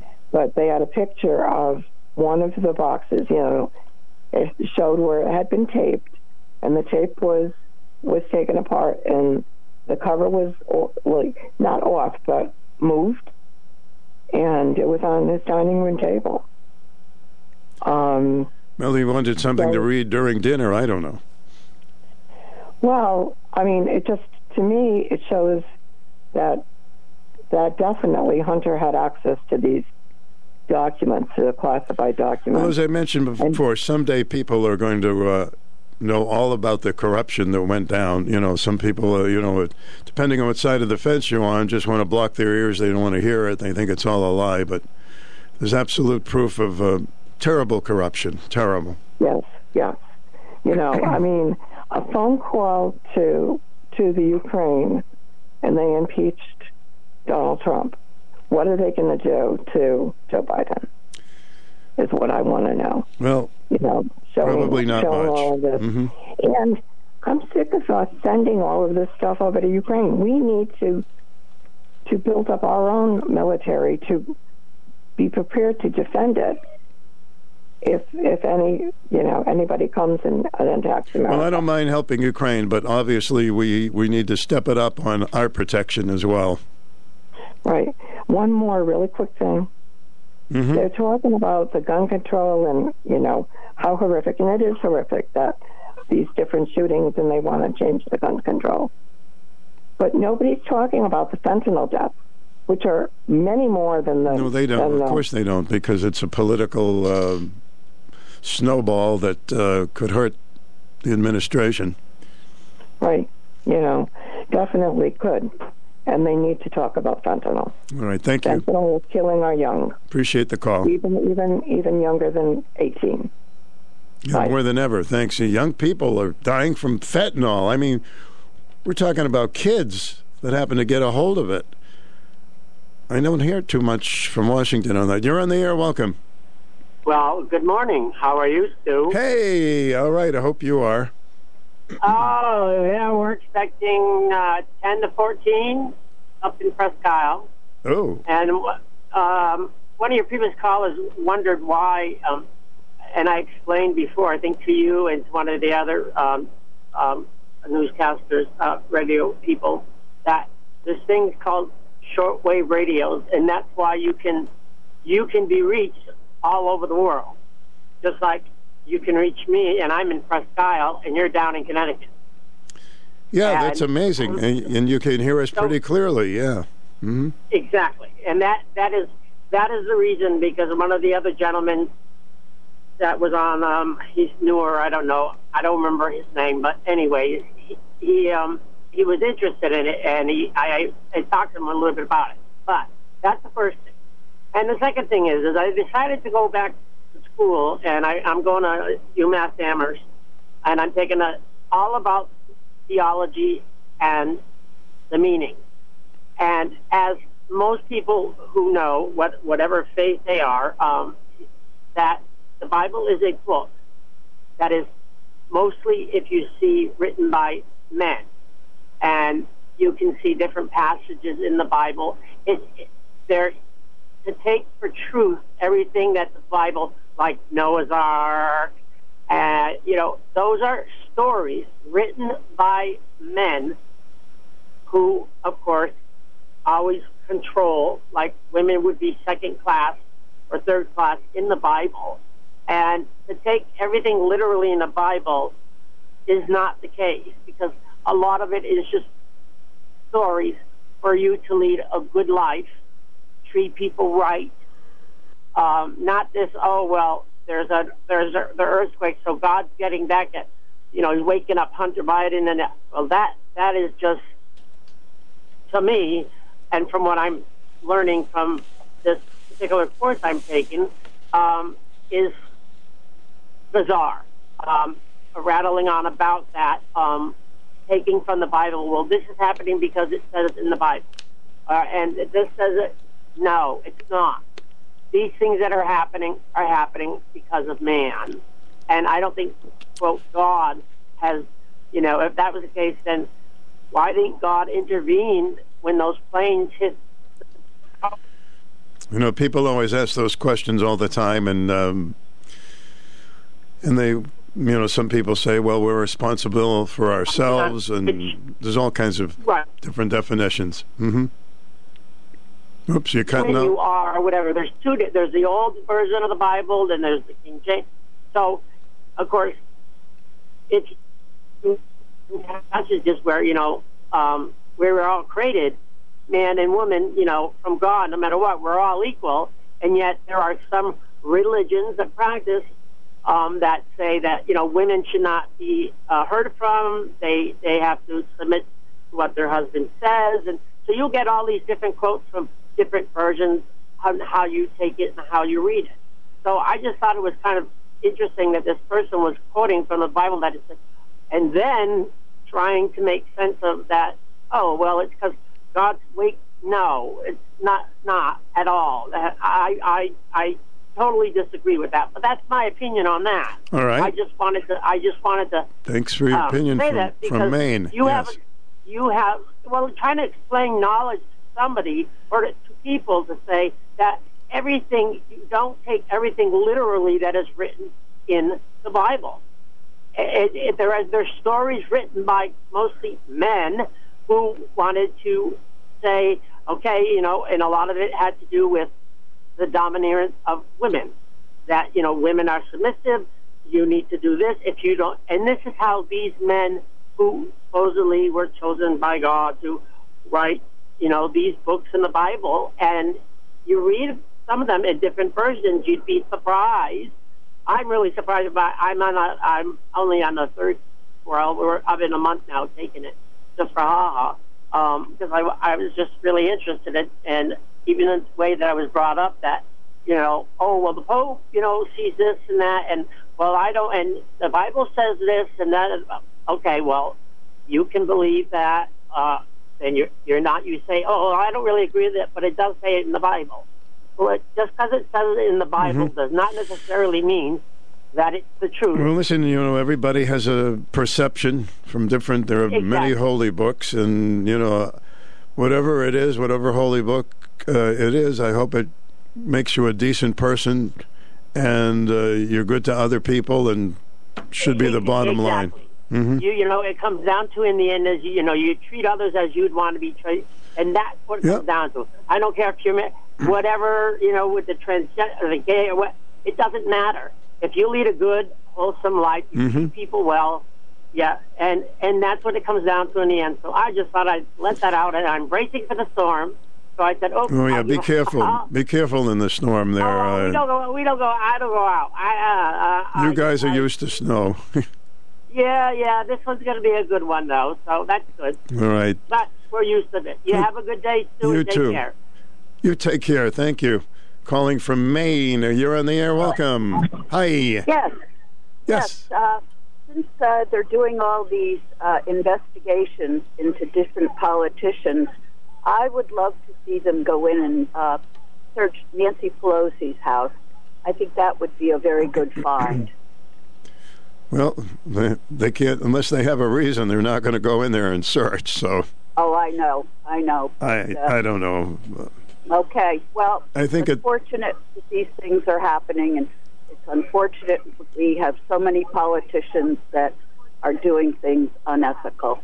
So. Yeah, it is very sad, and I think anybody who has documents now, by this point, and probably went in the backyard and buried them. So we'll never know, right? Correct, or had a huge bonfire. You have a good day. You too. Thanks for calling. Hi, welcome, WICH, you're on. Hi, Stu. Hiya. It's Doug from Greenville. Doug! My goodness, how's my musical buddy? Doing all right. Doing that. I listen. Greenville Doug. Greenville Doug. Yes, sir. Hey, I want to call up about the fire ordinance. This is my thought here. Sure. Now, the town tax for Millbury, I pay $41.83. Now, because I'm in the CCD, or the city district, I pay an additional 6.65 mill rate. Mm-hmm. Now, my thinking is that people don't want this ordinance to go through because that would change the 6.65. That would be spread among everybody. You see, that would make their tax, or everybody's tax mill rate go up, because they're going to be sharing that 6.65 that we pay because we're near a paid fire station. Okay, you're making points that didn't haven't come up yet, so... That's what I'm thinking. All right. And that's why everybody's, the tax, they keep saying the taxes are going up, the taxes are going up. Well, that's one way the taxes would go up, because now there are, they changed the ordinance.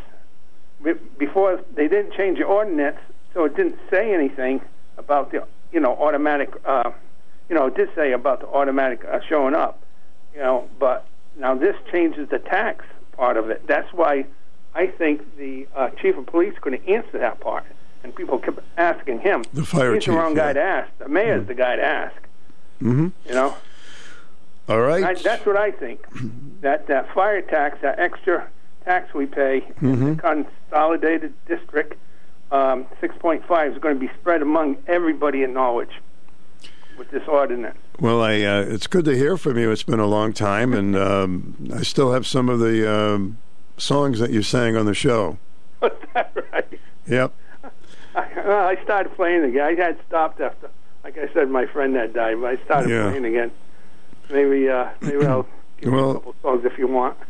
Yeah, of course. I'm always up for a little fun, buddy. Yeah, okay. All right.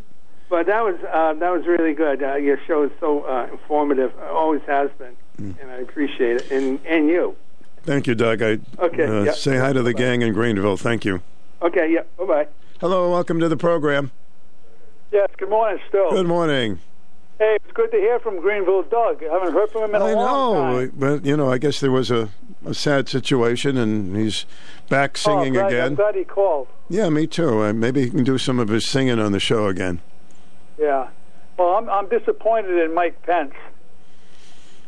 Well, what can I say? I don't know. He was interviewed, I don't know if you saw it or not, by David Muir back in November on ABC. Mm-hmm. Oh, yeah, he said, no, he didn't have any. He asked him, do you have any classified documents? Mm-hmm. And he kind of hesitated. Then he said, no, he didn't. So he lied. I guess he's the one that I'm most surprised that had some of them. I mean, there is... That's right. I'm disappointed in what happened there.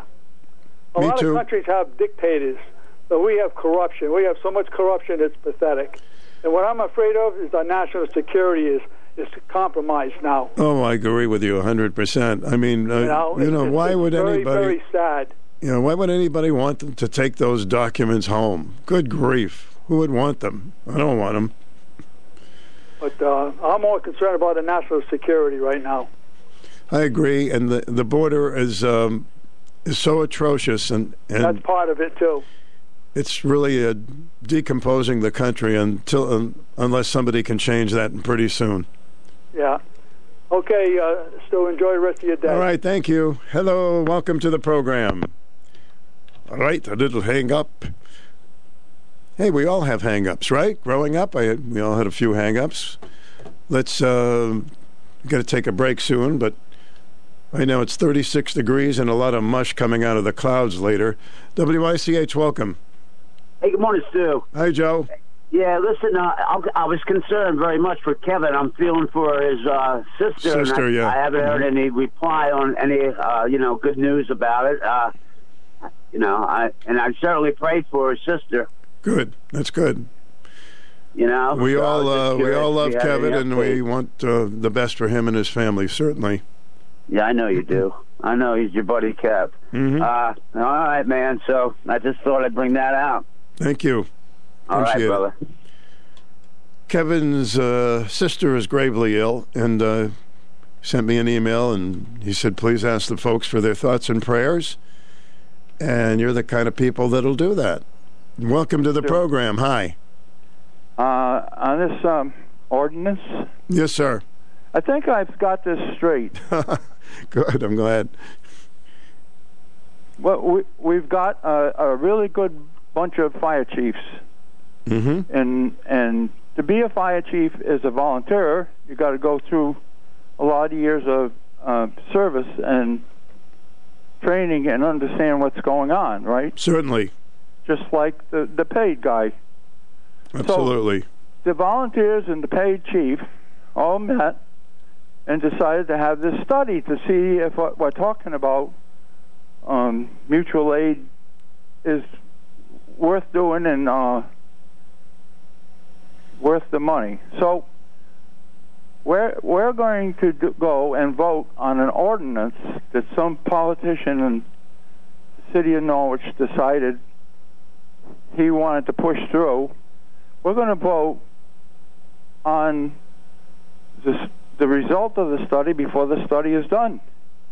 We're going to tell those chiefs that we don't care what their study is worth.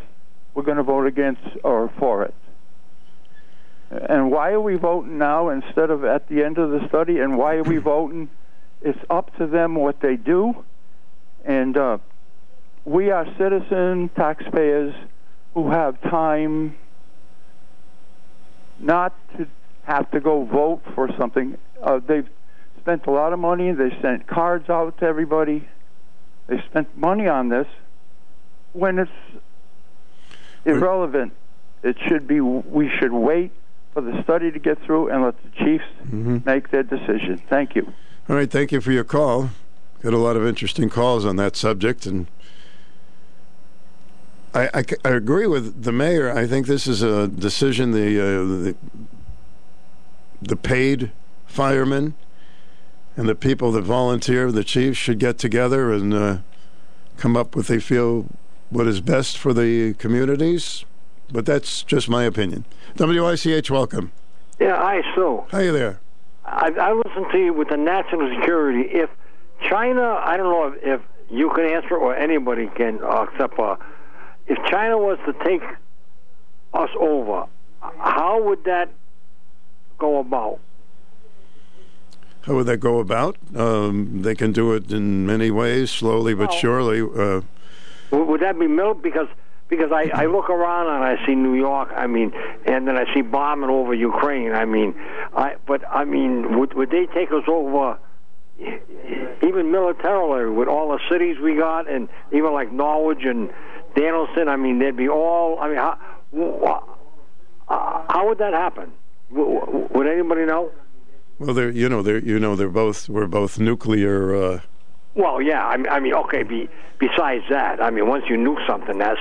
I don't think their soldiers are going to go marching in, but with all the terrible fire equipment that all the countries are starting to get now, it'd probably be that kind of a battle. Yeah, I mean, if there was nuclear, I mean, like I say, there ain't no winners in nuclear. You know. No winners. And you can remember like. With the Cuban Missile Crisis, I mean, God gave man the intelligence to make it or break it, and then we made it that time. that was scary. I remember that day very well. Very scary day. You know, if that would have happened, me and you, more than I can, wouldn't be here now. I mean, we were going to let them put nuclear weapons in Cuba, which is a place that is so close to our country. I mean, good grief. They could throw a missile over.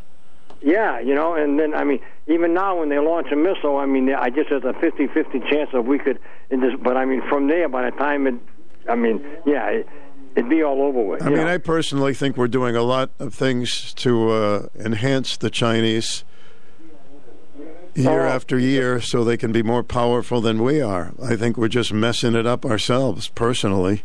Oh, sure we are. Sure I mean, we have all our pharmaceuticals come from there. We have people infiltrating our colleges, getting information. We're selling land and property. I mean, they're just kind of sitting back and probably grinning at us.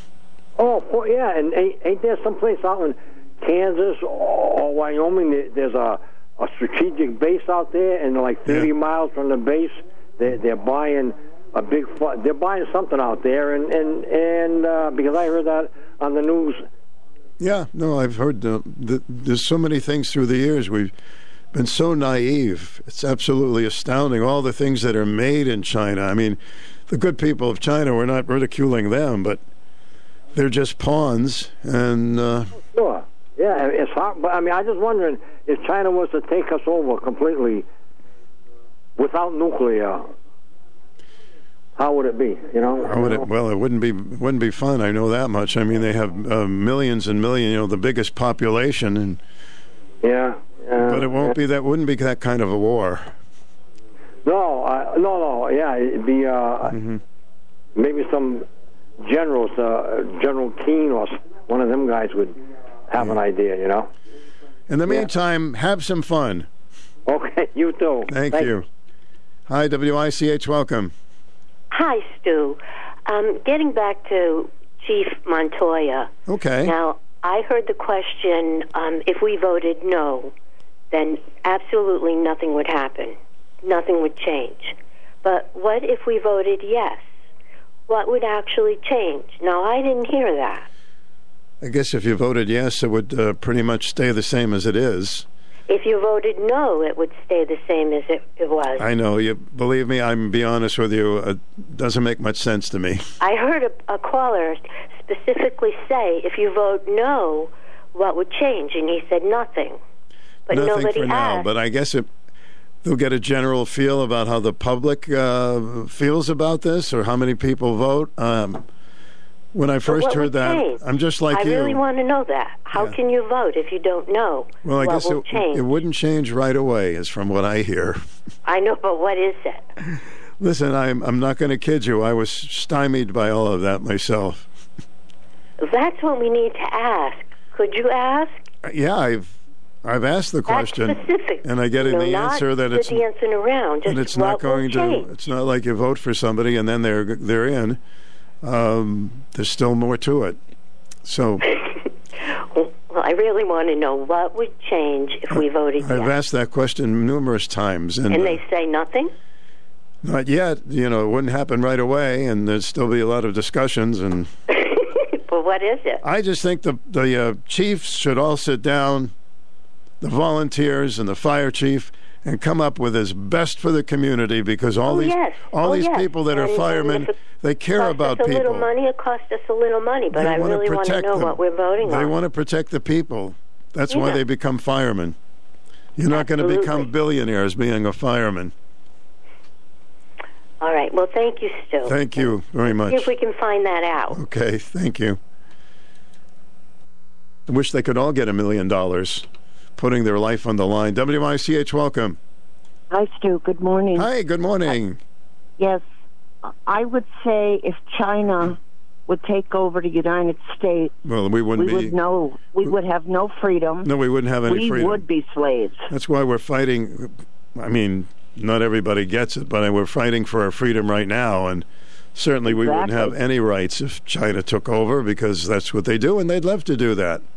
Right, and they don't say, well, if you want to do it, you will do it. Of course. Or you would probably be executed on the spot. Some of the atrocities that are going on in China, and then we have some of these basketball players kissing up to them and all.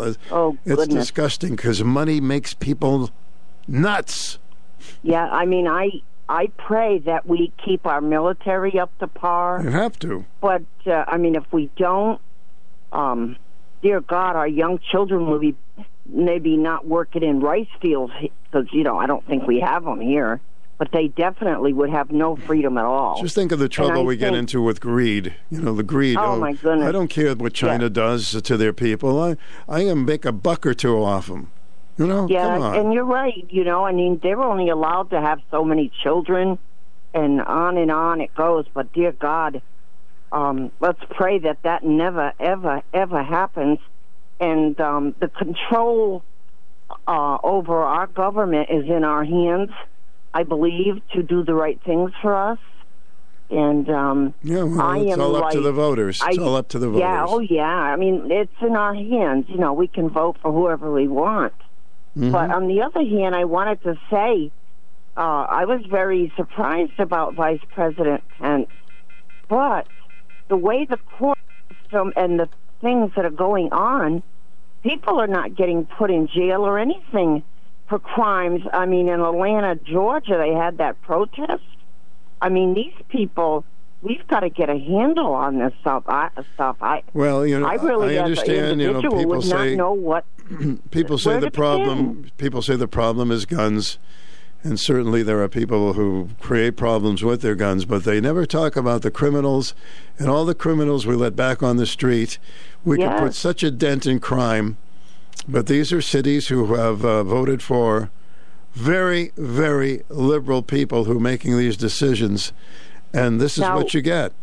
Yeah, and you know, I have grandchildren, you've got grandchildren, and I wish that your network could reach out further.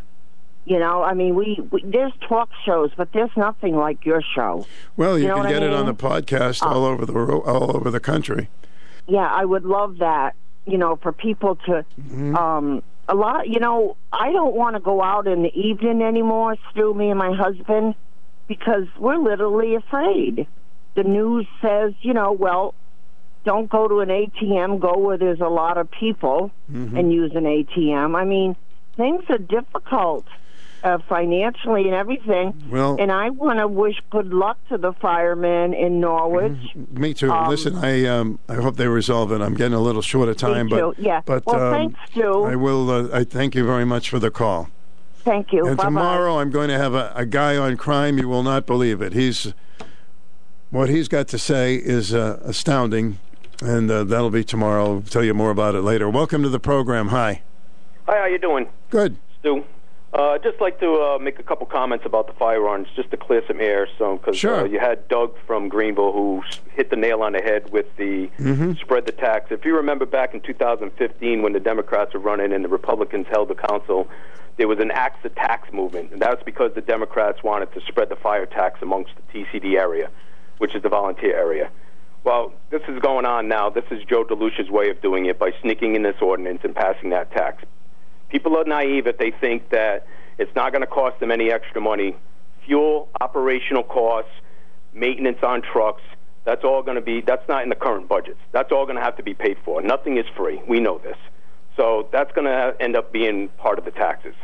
And as far as the nice lady that asked if you vote yes or vote no. So if you vote yes, you keep the current ordinance. And I think the chief is not telling, I don't know if he's misled, but the ordinance is the ordinance.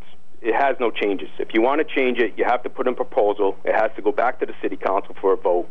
Now, if the majority of the council doesn't like the change doesn't pass, it stays. It remains the same. If you vote no, the ordinance is pulled. We go back to the chief's agreement, and we get the 6 months to gather data and try this out and see if it works. If you stay with the no vote, I think you're pretty still close getting on the protection no matter what. Auto aid remains in place. If you go with the yes, auto aid does remain in place, but the ordinance isn't allowed to be changed until you get a new proposal.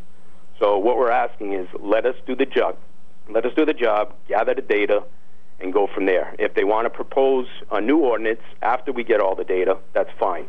But give us the chance to go and get the data first instead of passing a law that puts it in writing that says this is how it is. That's all I got to say. Thanks for the time. Thank you so much for calling. I appreciate it. I'm starting to shake the marbles in my head. We'll be right back. I'll be right back.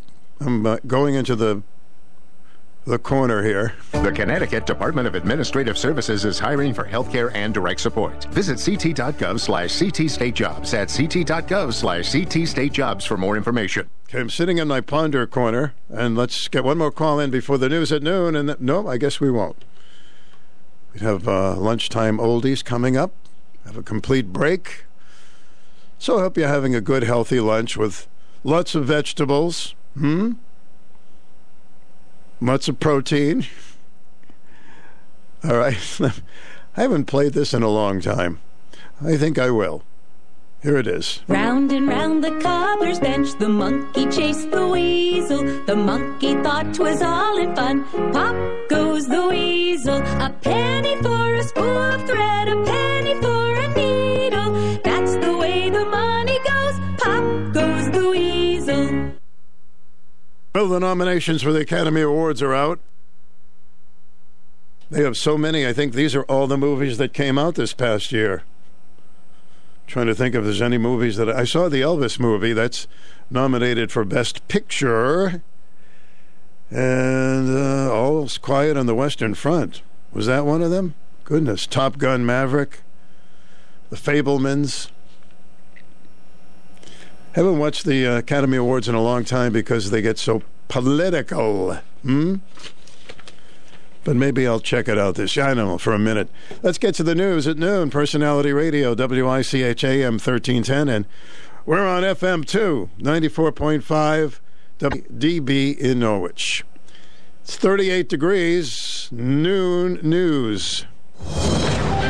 Breaking news this hour from townhall.com. I'm John Scott. A winter storm that brought severe weather to the Gulf Coast heading east today after tornadoes called widespread damage and injured three people. On Tuesday, forecasters issued a rare tornado emergency for the Houston area. Substantial damage was reported east of the city. Lauren Green in Deer Park, Texas, says everybody's okay, but the twister was scary. He spoke to KTRK. All I saw was just black debris falling around. It was a tornado for sure. I mean, just the way that it just got black, and then you could hear it. I mean, it just sounded like a loud rushing, and then this just all just blew in, and as we were getting it back, you could just see all the roof and everything being ripped off and ceiling panels being sucked out. The tornado also injured three people in Louisiana. And the National Weather Service's Storm Prediction Center says regions from the Midwest to New England are in line today to get 6 inches of snow and sleet. Also at townhall.com, after mass shootings this week in California, a member of Congress plans to reintroduce a bill that would create an active shooter alert system. A House bill last year that would have established an active shooter alert network didn't make it through the Senate. One of its sponsors, Congressman Mike Thompson, a California Democrat, said last night he intends to reintroduce that legislation. He said people were left in the lurch in this situation for an awful long time. People need to be warned, he said. Correspondent Rita Foley. A man stabbed and wounded several people on a train in northern Germany before police were able to detain him. The man used a knife to attack several passengers on the regional train traveling from Kiel to Hamburg. On Wall Street, the Dow is off 188 points, the Nasdaq down 120. More at townhall.com. Attention! This is a special alert for all Americans who own a vehicle with less than 200,000 miles with an overpriced auto warranty or no warranty coverage at all. Due to the increase of new and used car prices, repair costs, and the price of gas, people are keeping their cars longer than ever, which is why CarShield is announcing a low-cost, month-to-month vehicle protection plan to save any driver out-of-pocket expenses on covered auto repairs. Call now to find out how you can save thousands for covered auto repairs. Yes, you heard that correctly. You could save thousands on future auto repairs. Our specialists are standing by for all drivers to call for a free quick quote. Call 800-279-7495. Vehicle Protection Plan pricing is at an all-time low. Plus, drivers who purchase this coverage today will receive rental car options, free roadside assistance, and free towing. Call 800-279-7495 now for your free quick quote. That's 800-279-7495. What do you have to lose? Call 800-279-7495. Again, 800-279-7495. The German government has confirmed the decision to send 14 Leopard tanks to Ukraine That's been announced by Chancellor Scholz at a cabinet meeting. This has been a very controversial matter for a long time now, for months, really split the country, split Parliament behind me, and also even split Chancellor Scholz's government. So he'll be very glad that this row is over, but he's still really got to get German voters on side, because a lot of them are still very nervous about the idea of escalation, and they worry that the more you put weapons into a conflict, the worse things get. BBC correspondent Damian McGuinness. Street gangs from Central America are expanding their organized crime activities in southern Mexico. Mexican authorities say their number has increased amid a crackdown in El Salvador that has pushed the gang members across the region's borders. Breaking news and analysis at townhall.com.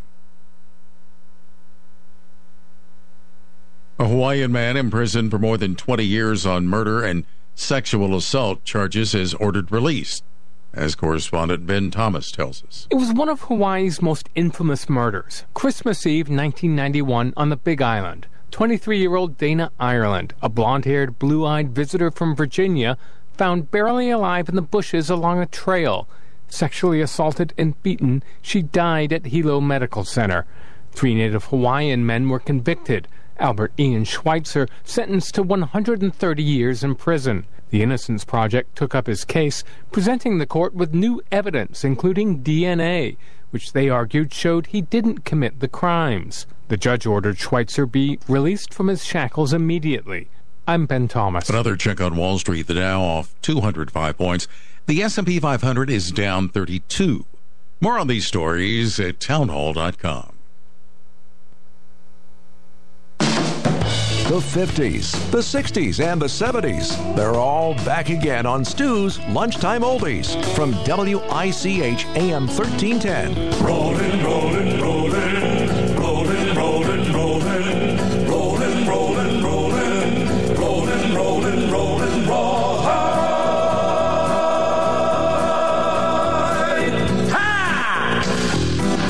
Ha! Keep rolling, rolling, rolling. Strings are swollen, keep them doggies rolling, rawhide. Through rain and wind and weather, hell bent for leather, wishing my gal was by my side.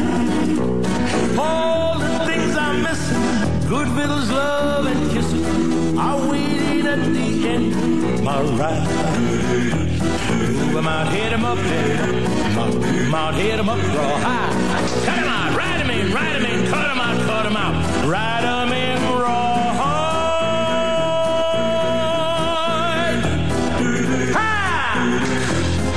Ha! Ha! Keep moving, moving, moving, though they're disapproving. Keep them doggies moving, rawhide. Don't try to understand 'em, just rope and throw and brand. Soon we'll be living high and wide. My heart's calculating, my true love will be waiting, waiting at the end of my ride. Move 'em out, hit 'em up, hit 'em up, move 'em out, hit 'em up, raw high. Cut 'em out, ride 'em in, cut 'em out, ride 'em in, raw high. I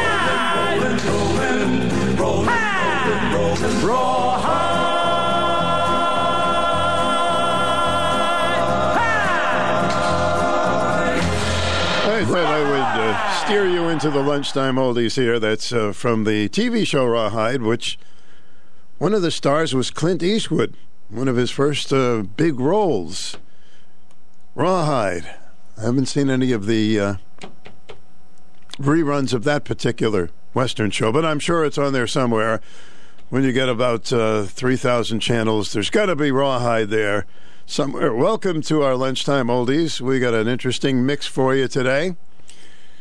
Enjoy, sit back, relax, enjoy, and maybe we'll spark your day with a song that you haven't heard in a very long time. Hope it brings back some terrific memories for you. Hard to believe, but at one time, Pat Boone was a teen idol. We see him on TV now doing a lot of advertisements. And it's still going strong, which is kind of neat. In fact, I think he's coming out in a movie about somebody who's a golf pro.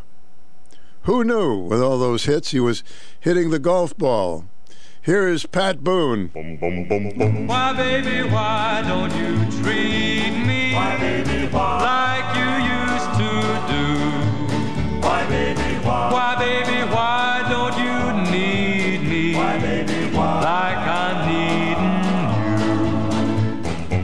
needing you? If you need love and affection, why, baby, why? Come to my love and arm. Why, baby, why? I'll be your shield.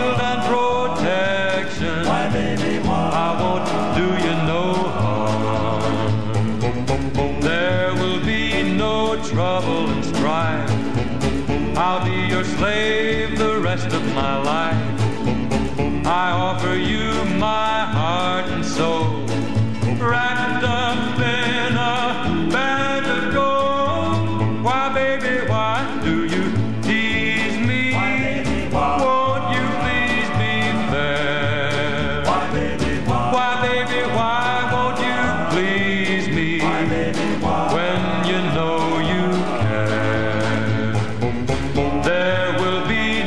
trouble and strife, I'll be your slave the rest of my life. I offer you my heart and soul, wrapped up in a band of gold. Why, baby, why do you tease me? Why, baby, why? Won't you please be fair? Why, baby, why? Why, baby, why won't you please me? Why, baby, why? When you know you care. Pat Boone, my sister, I think, had all of his records, and we each had our own records growing up. I had mine, she had hers, and on the label there'd be a little label you put on the label said, "This is my record, Judy." It was kind of cute, and I had my records. And even then, I didn't want anybody touching the vinyl, and you had to pick it up on the edges. Some of the records survived because of that. Anyway, did you know this gentleman had a heavy metal album? Who? Pat Boone. He tried it. I can still see the cover of the album with a black leather jacket. Pat Boone sings heavy metal. I think it sold 3 or 4 copies. Then he went back to his old style. I love how your eyes close whenever you kiss me, and when I'm away from you, I love how you miss me. I love the way you always treat me tenderly. Darling, most of all, I love how you love me. How you love me. I love how your heart beats whenever I hold you. I love how you think of me without being told. I love the way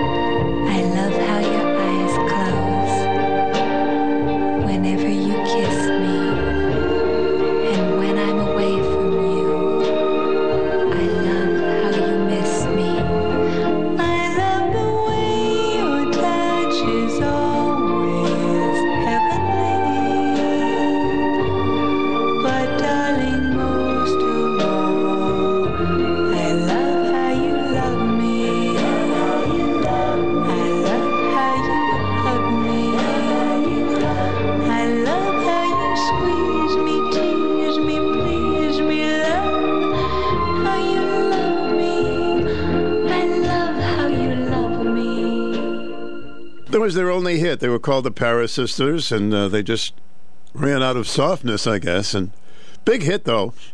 Love How You Love Me. I remember, you remember the great comedian, Tonight Show host, Steve Allen? He used to have a lot of fun with some of the rock and roll records.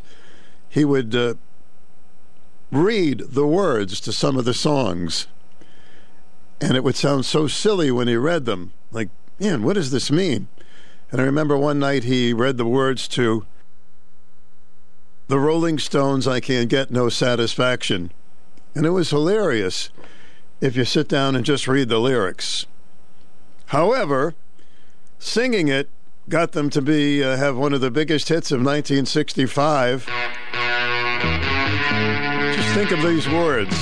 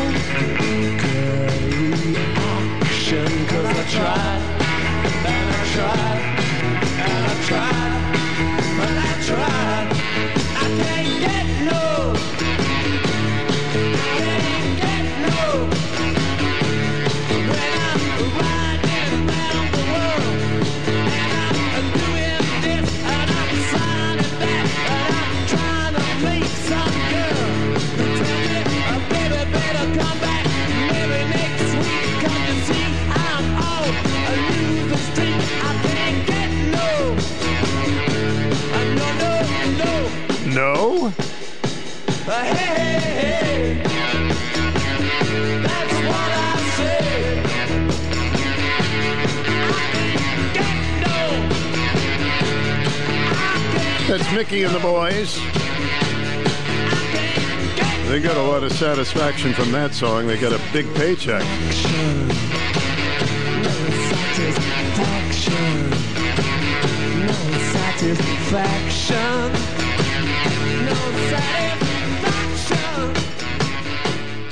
Number one hit for many weeks in 1965, the Rolling Stones, maybe their biggest selling song.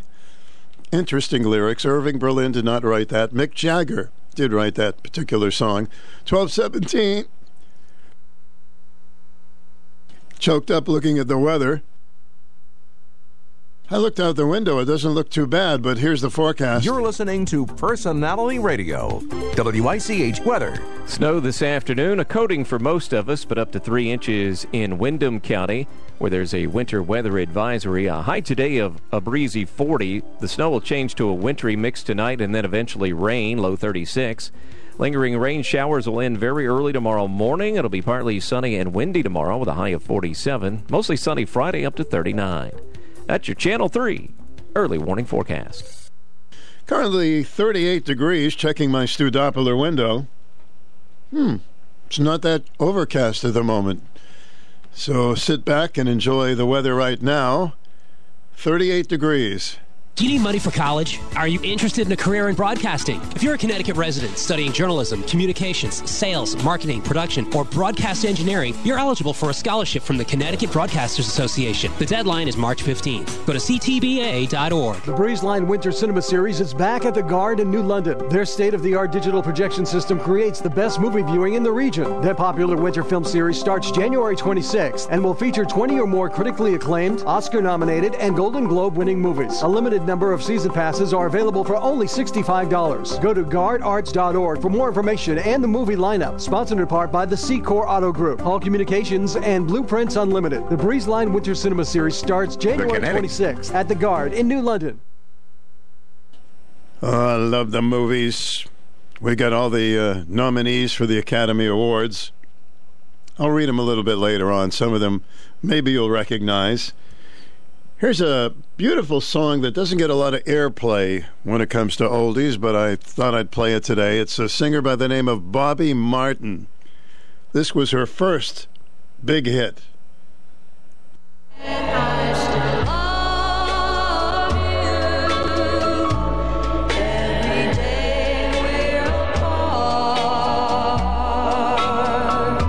Someone else will be kissing you, but you'll still be in my heart. Don't forget I still love you. When her arms hold you tight, just remember that I still care, though I'm not.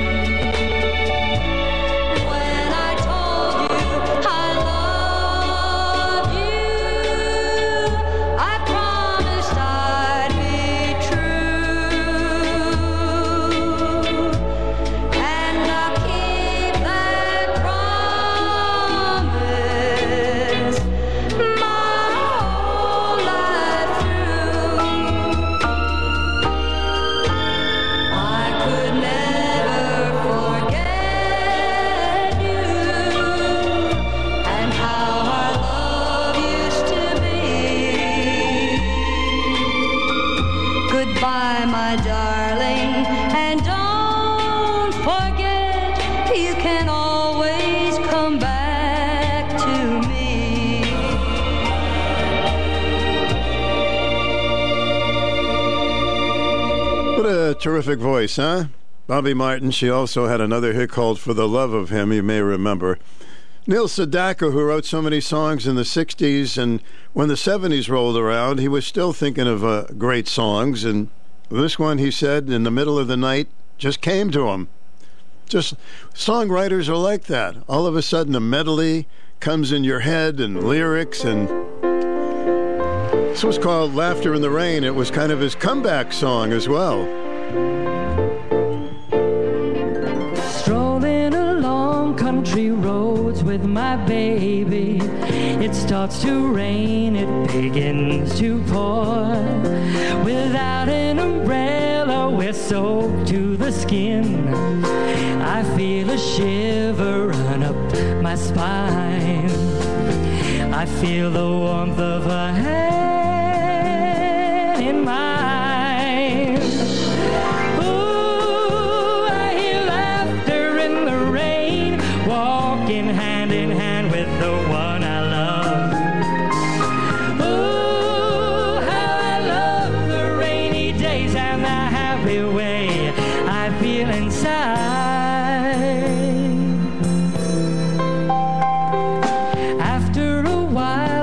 Under a tree, I turn to her and she kisses me.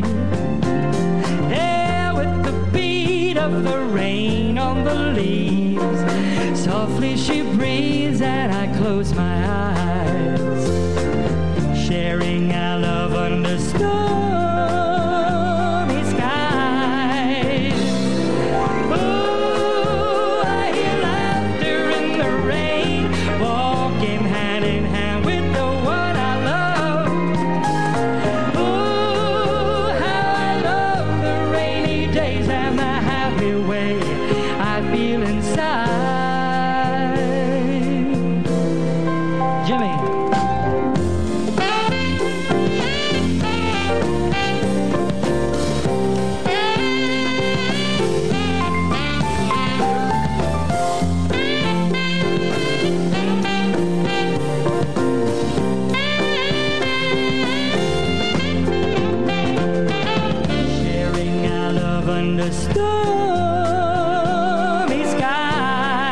skies. Ooh, I hear laughter in the rain, walking hand in hand with the one I love.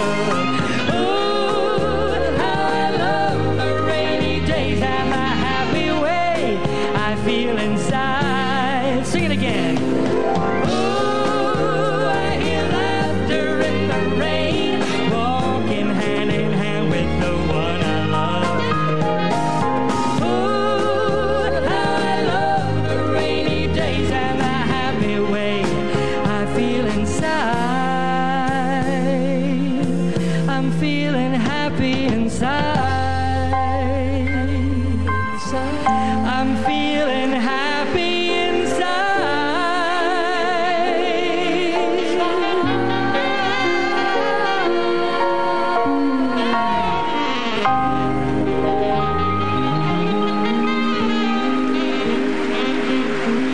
That's Neil Sedaka in concert singing that song, because you hear a little applause at the end. I hear laughter in the rain. No, I'm totally frightened now. All right, here we go. Close your eyes and I'll kiss you. Tomorrow I'll miss you. Remember, I'll always be true. And then while I'm away, I'll ride home every day and I'll send all my loving. I'll pretend that I'm kissing the lips I'm missing and hope that my dreams will come true.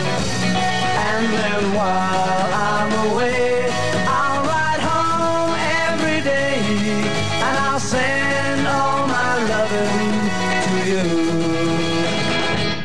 All my loving I will send to you. All my loving, darling, I'll be true.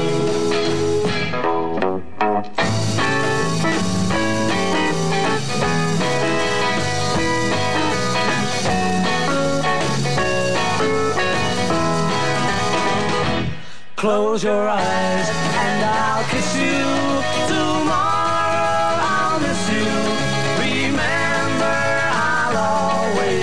True. And then why?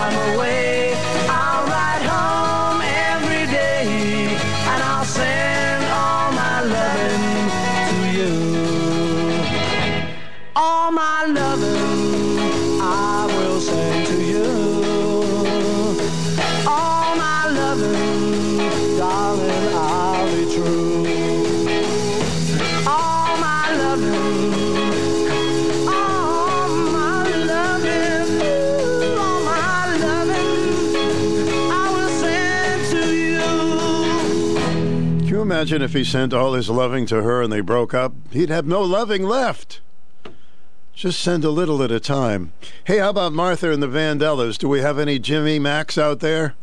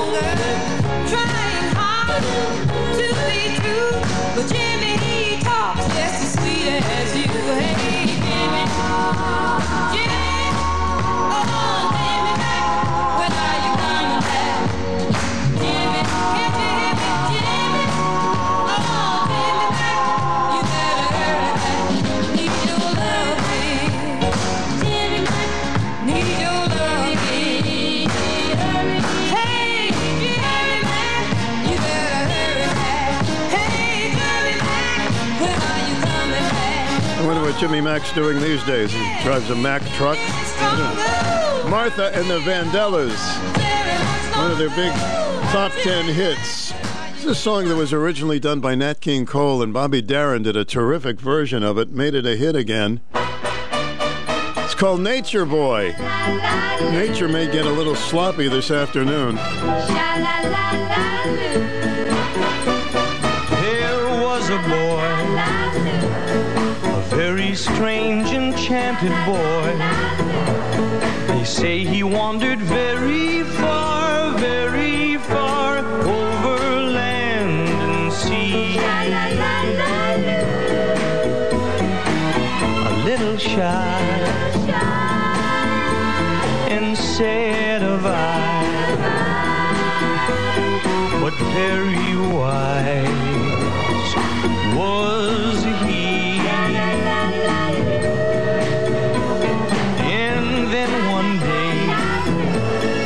Magic day he passed my way, while we spoke of many things, fools and kings, this he said to me: the greatest thing you will ever learn is just to love and be loved.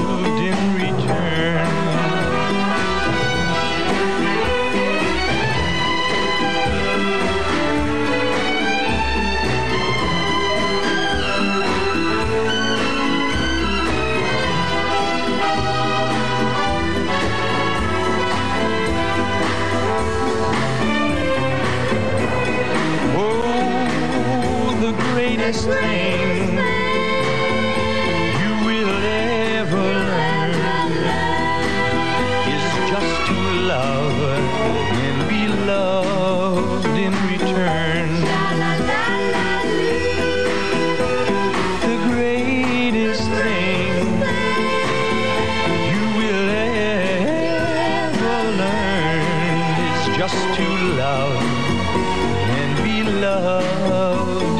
return. Oh, everyone will come tomorrow overland.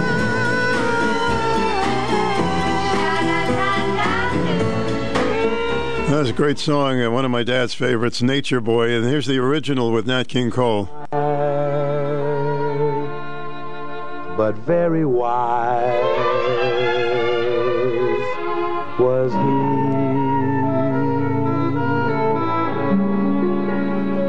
And then one day, a magic day, he passed my way. And while we spoke of many things, fools and kings, this he said to me: the greatest thing you'll ever learn is just to love and be loved in return.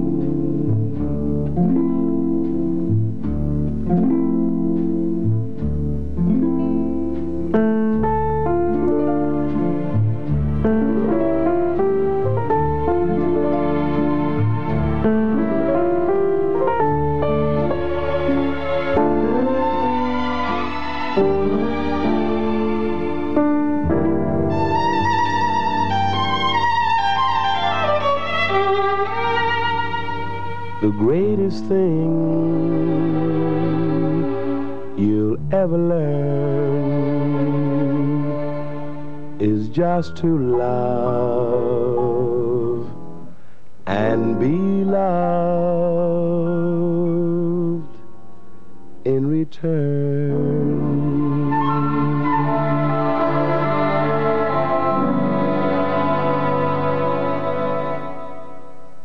Nat King Cole. He was the first African-American man to have his own television show.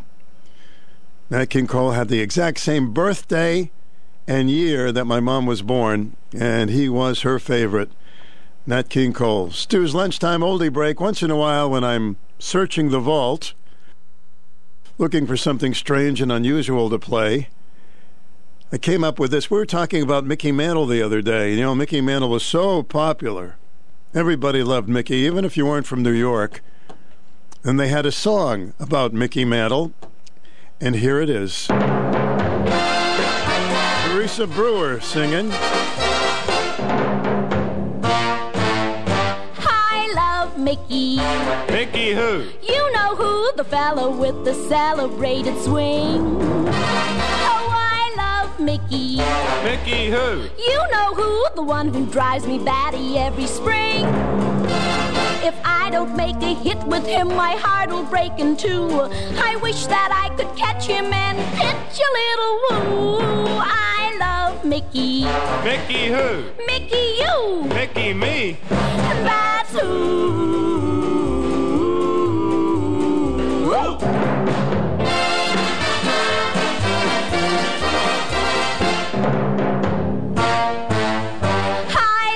Mickey. Mickey who? You know who, his muscles are a mighty sight to see. Oh, I love Mickey. Mickey who? You know who, the one I want to steal right home with me. Oh, I'd sacrifice most anything to win his many charms. I'd like to be a fly ball and pop right in his arms. Oh, I love Mickey. Mickey who? Mickey Mantle. Who, me? Who, I love you. Not Yogi Berra. Who, I love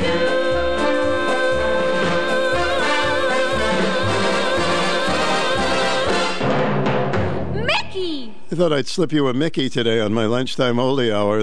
That's amazing. Mickey Mantle is on that song with Teresa Brewer. We did love Mickey. All right, let's pick it up a little bit with Nancy and Lee here.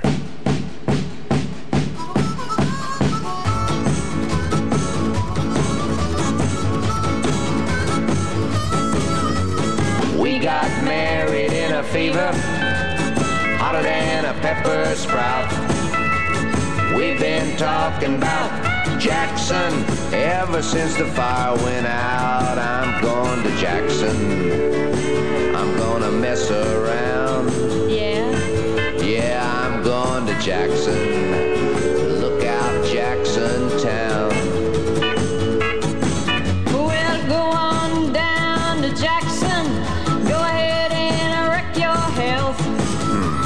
Go play your hand, you big talking man, make a big fool of yourself. Yeah, yeah, go to Jackson, but go comb that hair. I'm gonna snowball Jackson, go ahead and see if I care. When I breeze into that city, people gonna stoop and bow. Them women gonna make me teach them what they don't know how. I'm going to Jackson, you turn a loose of my coat, 'cause I'm going to Jackson. Goodbye, that's all she wrote.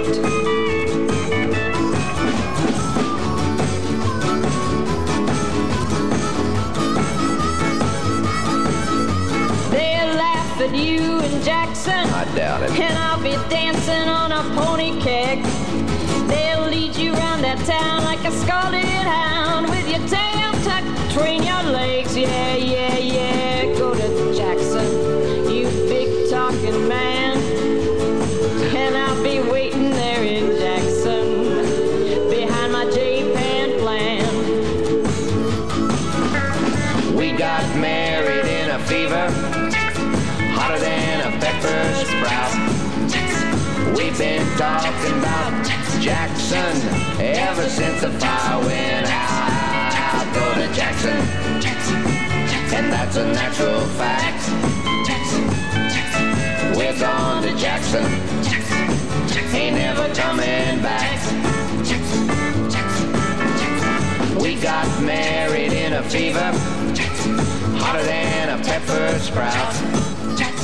We've been talking about Lee Hazelwood and Nancy Sinatra. They were dating, and then they had some hits together. That's the Jackson song that, of course, June and Johnny had a big hit with as well on the country charts. You know, we like to get it around on all of the different types of music. Stu Breyer with you at WICH. Long time ago, Maurice Williams and the Zodiacs had a song called Stay. And it didn't stay there, because later on Jackson Browne did his version of it. I'd like you to hear this one by Jackson Browne. People stay just a little bit longer. We want to play just a little bit longer. The promoter don't mind, oh,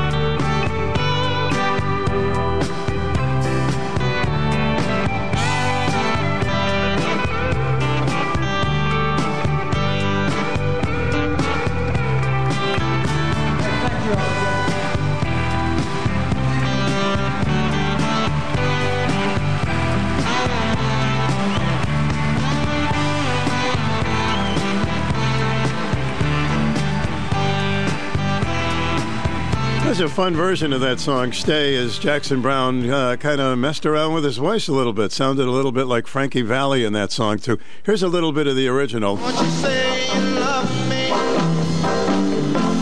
all of the time? Oh, yeah, just a little bit longer. Please, please, please, please, please tell me you're going to.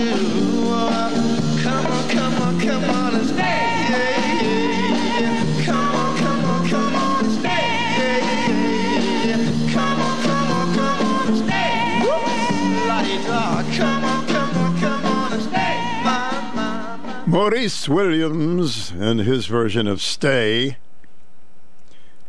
Thanks for staying with us. You know who's very underrated? Bobby V. I was looking at a list of the hit songs that he had. It was amazing. He was the guy who filled in on that Buddy Holly tour when Buddy lost his life in the plane crash, and he flew in and filled in for him, and he sounded a little bit like Buddy Holly.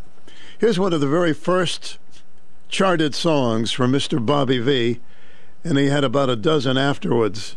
Someday you're gonna want me.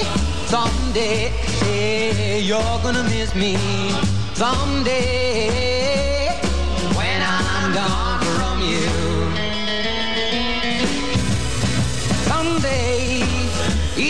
Crying, your poor heart is gonna be dying someday when I'm gone from you. You're gonna feel like a helpless child. Your poor heart will be running wild. The days are coming, honey, can't you see? You're gonna run right back to me. You'll come a-crying, your poor heart will be dying someday when I'm gone from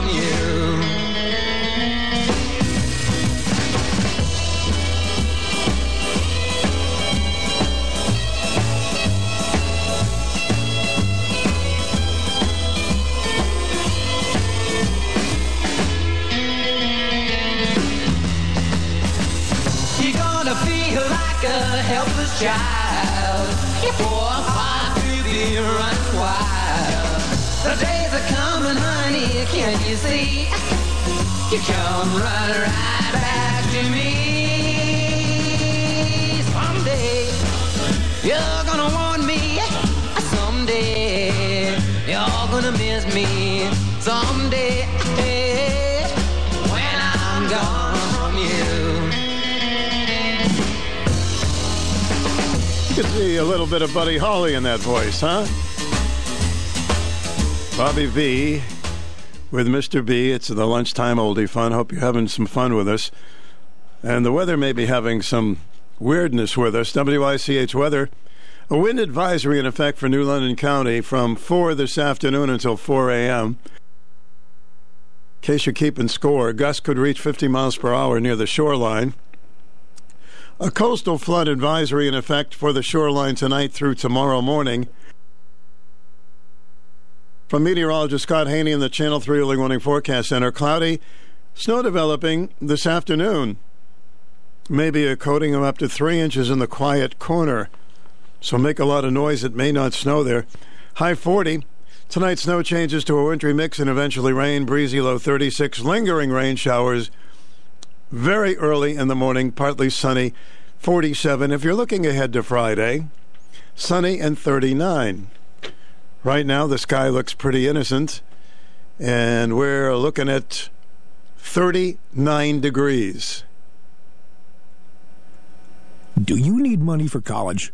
Are you interested in a career in broadcasting? If you're a Connecticut resident, studying journalism, communications, sales, marketing, production, or broadcast engineering, you're eligible for a scholarship from the Connecticut Broadcasters Association. The deadline to apply is March 15th. Grants will be awarded for the next academic year. So, Go to ctba.org to download the application form and apply now. We could talk about Motown Records forever, but this is certainly one of the leading groups on Motown through the years. Here are the Four Tops.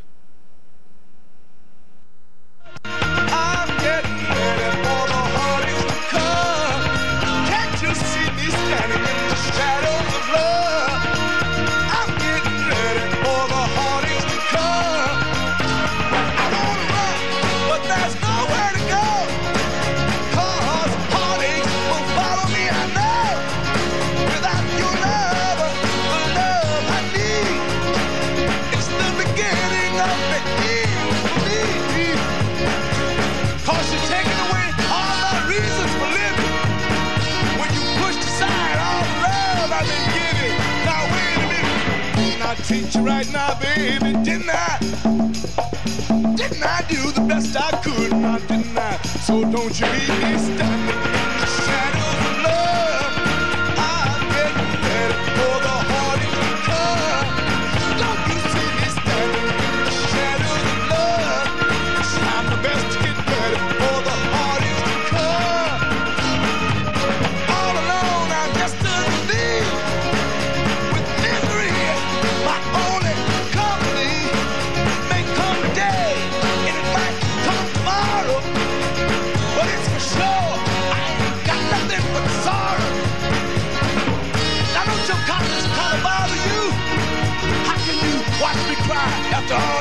for you, now hold on a minute. Gave you all the love I had, and I didn't I? When you needed me, I was always there, and I wasn't I.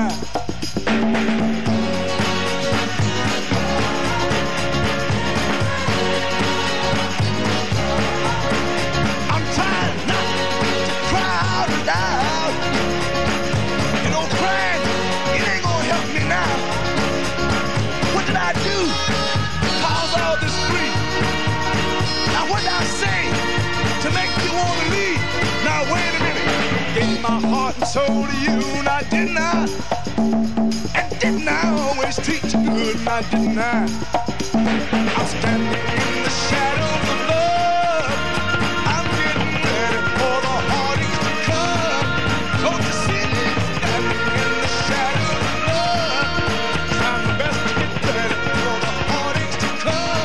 Four Tops, million seller for them. They had a lot of those. Not too many shadow songs. Remember the song Me and My Shadow? Well, here's a shadow song that isn't that one, but it's by Andy Gibb. It's called Shadow Dancing. See if you're shadow dancing, who gets to lead? I guess you do, right?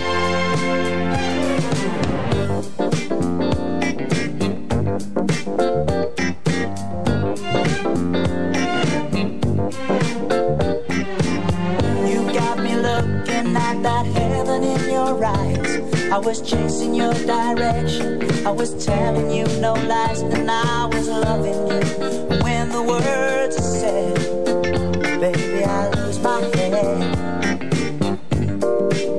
And in a world of people, there's only you and I. There ain't nothing come between us in the end. How can I hold you when you ain't even mine? Only you can see me through. I leave it up to you. Do it right, taking me through the night. Shadow dancing, baby, you do it right. Give me more, drive me across the floor. Shadow dancing, always and nothing more.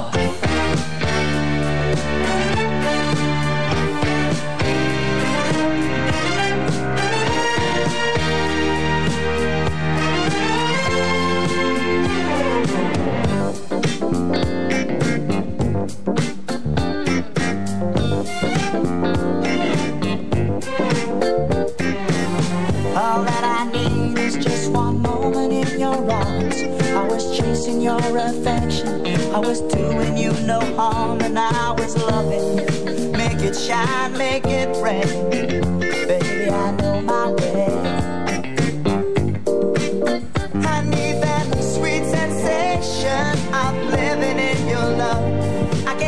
When you're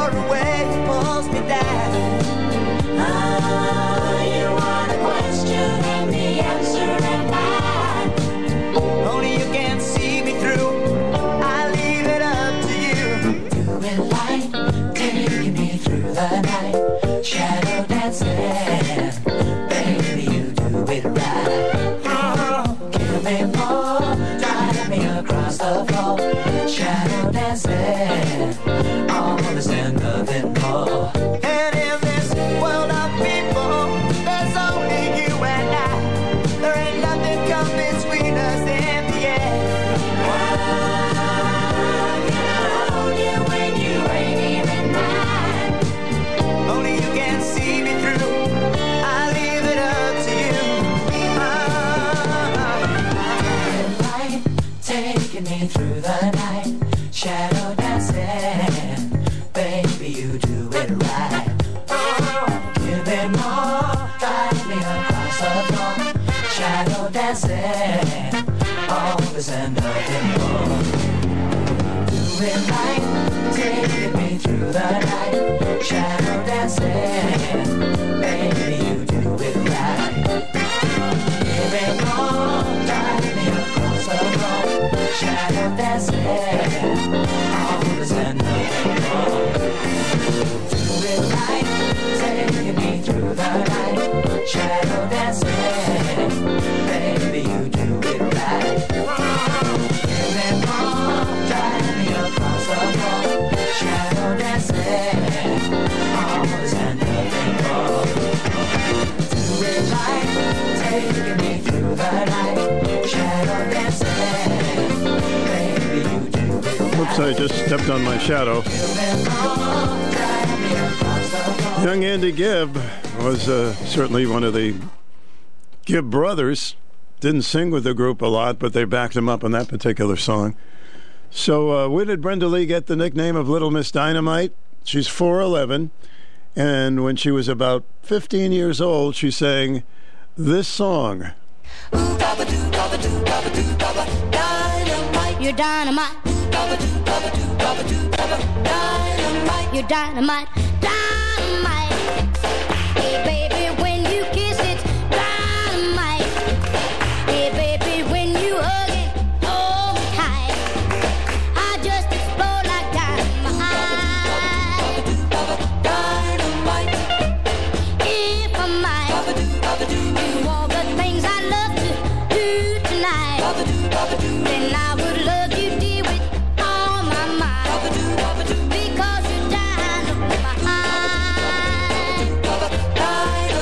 You do such big attraction, chain reaction.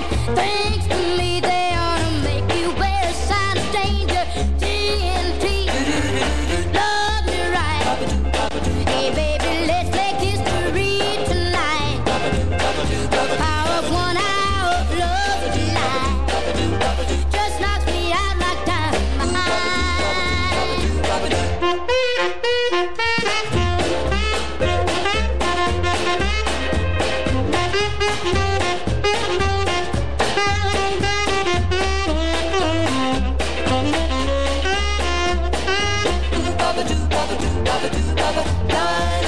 You do such big attraction, chain reaction. Things to me, they ought to make you wear a sign of danger. TNT, love me right.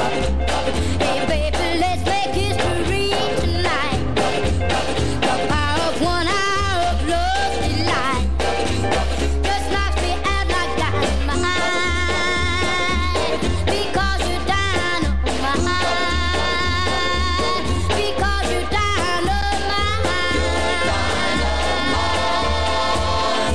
Little Miss Dynamite, Miss Brenda Lee, one of her very first hit recordings.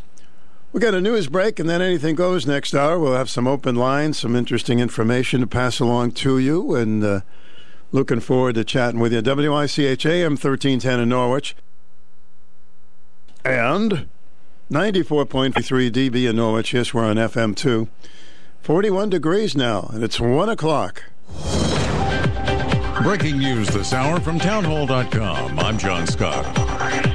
Just hours after Germany agreed to send 14 Leopard A-26 tanks to Ukraine, President Biden made a related announcement at the White House. Today, I'm announcing that the United States will be sending 31 Abrams tanks to Ukraine, the equivalent of one Ukrainian battalion. Secretary Austin has recommended this step because it will enhance the Ukraine's capacity to defend its territory and achieve its strategic objectives. Germany had said the Leopards would not be sent unless the U.S. put its Abrams on the table, not wanting to incur Russia's wrath without the U.S. similarly committing its own tanks. Meanwhile, Ukrainian forces say they've conducted an organized retreat from a town in the eastern region of Donbass, handing Kremlin's forces a rare but modest battlefield triumph after a series of setbacks. Also at townhall.com, more winter storm weather. From the Midwest to New England today, areas could get 6 inches of snow and sleet. House Speaker Kevin McCarthy stands his ground against an aggressive reporter. Details from congressional correspondent Bernie Bennett. Noting that California Democrats Adam Schiff and Eric Swalwell were removed from the Intelligence Committee, a PBS reporter asked Speaker McCarthy how he could square those actions with allowing New York Republican George Santos to serve on House committees after being caught in multiple lies. Let me be very clear and respectful to you. You asked me a question. When I answer it, it's the answer to your question. You don't get to determine whether I answer your question or not, okay? In all respect. But McCarthy brought up Schiff's push of the Russian collusion story as a reason for not allowing him back on the committee and cited Swalwell's alleged involvement with a Chinese spy. Bernie Bennett, Washington. And on Wall Street, the Dow is down 200 points, and the NASDAQ losing 131. More at townhall.com. Attention! This is a special alert for all Americans who own a vehicle with less than 200,000 miles with an overpriced auto warranty or no warranty coverage at all. Due to the increase of new and used car prices, repair costs, and the price of gas, people are keeping their cars longer than ever, which is why CarShield is announcing a low-cost, month-to-month vehicle protection plan to save any driver out-of-pocket expenses on covered auto repairs. Call now to find out how you can save thousands for covered auto repairs. Yes, you heard that correctly. You could save thousands on future auto repairs. Our specialists are standing by for all drivers to call for a free quick quote. Call 800-279-7495. Vehicle protection plan pricing is at an all-time low. Plus, drivers who purchase this coverage today will receive rental car options, free roadside assistance, and free towing. Call 800-279-7495 now for your free quick quote. That's 800-279-7495. What do you have to lose? Call 800-279-7495. Again, 800-279-7495. North Korea reported to have ordered a 5-day lockdown in the capital Pyongyang because of what it calls a respiratory illness. North Korea only declared its first outbreak of coronavirus in May last year, and within a few months it claimed to have eradicated it. Today's lockdown order, which has been seen by the North Korean monitoring service NK News, refers not to COVID, but to rising cases of respiratory illnesses. Today's notice bans residents from leaving their homes until Sunday night. We don't know how many people have caught or died of COVID in North Korea, partly because the authorities themselves don't know.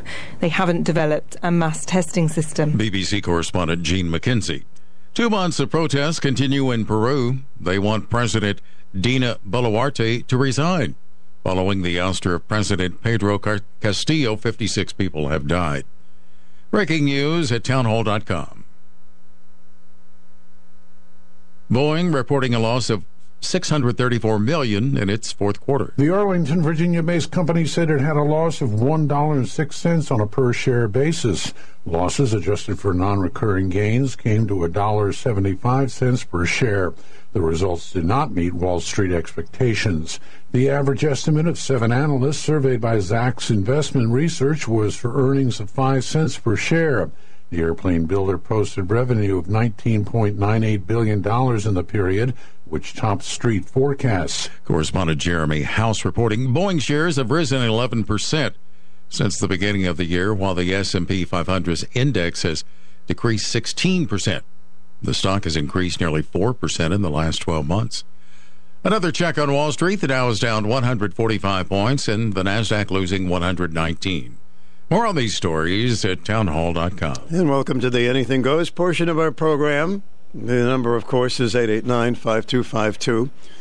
Got a lot of things to talk about. We had the Norwich Fire Chief on earlier today, and if you missed that, you can hear it later on the podcast. We'll be posting it about 3 o'clock or so, and you can get all the questions that were asked and all the calls in. That'll be on our podcast. Just go to WICH.com and link on to Stu's podcast.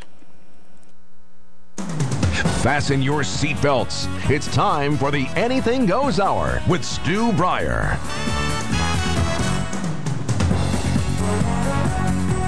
Okay, it's now official. Welcome to the program. Good afternoon to you, Mr. Stu. Hello, Larry. What do you think?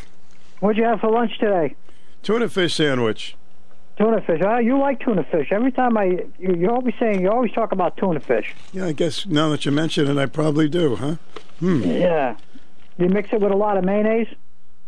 Mayonnaise, little tomato, the whole works. Oh, that's good. Mm-hmm. Listen, the reason I'm calling you is this Baseball Hall of Fame. This is driving me nuts with these baseball writers. Because they always get it wrong. You know, the Hall of Fame is this week. Yes. Well, so they picked Rowland.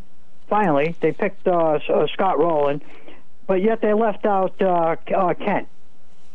And this is his last year. Kent, this is his 10th year and his final year.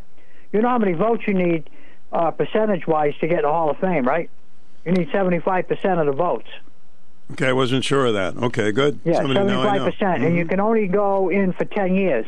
You can get nominated 10 years, and that's it. After the 10th year, you can't get nominated anymore. So, anyways, but just compare Kent with Rowland. Kent's statistics, all the way down the line, whether it's games played, hits, average, you name it, Kent is way ahead of Rowland. All right, now just let's take the hits for example. I'm not sure who you. I'm not sure who you. Kent played 2,290 games compared to 2,000 for Rowland. Larry, so, hold on, Larry. Who are you referring to, Kent? I'm not sure I know who you mean. Jeff Kent. You don't remember Jeff Kent? Actually, I don't. No, I don't. I don't remember. He played for... Houston, was it? No. I believe he played for San Francisco. Okay, you got me on that one. I'm not a... Yeah, he played for San Francisco. I'm pretty sure he played for San Francisco. But anyways, I watched him here and there. I don't know too much about... He only got 46% of the vote, by the way, which was pretty... here's another one. He had 24 career hits, 2,400 career hits, compared to Rowland, who only had 2,000 career hits. Well, it's pretty close, yeah. So he had all his statistics were higher than Rowland, and Rowland only got about 78% of the vote. Actually, you know, you need 75. So, and you were talking about Mickey Mantle. You know Mickey Mantle only received when he got into the Hall of Fame. He only got 88% of the vote when he got in. That's amazing. That's amazing. Yeah. I'd like to know the writers who didn't vote for him. Yeah, that's what he got, 88%. The only player that I can remember, or the last player I can remember that got unanimous, 100% vote in there was Rivera. Remember Rivera? Sure, I remember him for sure, yeah. Yeah, the pitcher for the Yankees. You mean people like Willie Mays didn't? Mays, I'm not sure of. Right after, I'm talking about most recent. Oh, okay. Like Rivera was the most recent that got, within the last 10, 15 years of voting. But I never liked the baseball writers because a lot of them got bones to pick with some of these players. Absolutely true. Absolutely true. That happened with Ted Williams, I know. Yeah, it's a political game. Everything you get today is political. And baseball is no different than anything else. I just don't like the way they pick some people for the Hall of Fame and some others they don't. You know, they leave them out. So if a writer, you don't like a writer, and the baseball player does not want to give him an interview, he'll get you when it's time to vote. Oh, they're going to get you in the end. Which is weak. Of course. That's weak, of course. Yeah. Just to show you, you had good ball players like Andrew Jones, Gary Sheffield, Alex Rodriguez. You know what Alex Rodriguez got for votes this year for the Hall of Fame? 35%. 35%? No. 35%, Alex Rodriguez. He was another one, you know, that didn't get along with the baseball writers. Well, there's your answer. Yeah. So, I don't know. I'm like I said, I'm glad Rowland got in. He was a hell of a third baseman. Well, good. If if he deserved it, I'm glad. That's good. Yeah. So, anyway, the new season's coming. And one other thing, I'll let you go on that. The woman called you at the 11 o'clock hour there. You just you vote no, which I'm voting no. But you're voting for your volunteer fire department. You know, if we didn't have the 5 volunteer fire departments in Norwich, we'd be screwed with taxes big time. Big time. Those guys do a fantastic job, and we're so lucky to have them. And this was something that was thrown under the rug at them, kind of put this whole thing. What DeLucia did, as a Democrat on the city council, he diminished the ability of the volunteer fire department. In other words, they're substandard to the paid fire department. There was no need for an ordinance. You don't make an ordinance for a fire department, okay?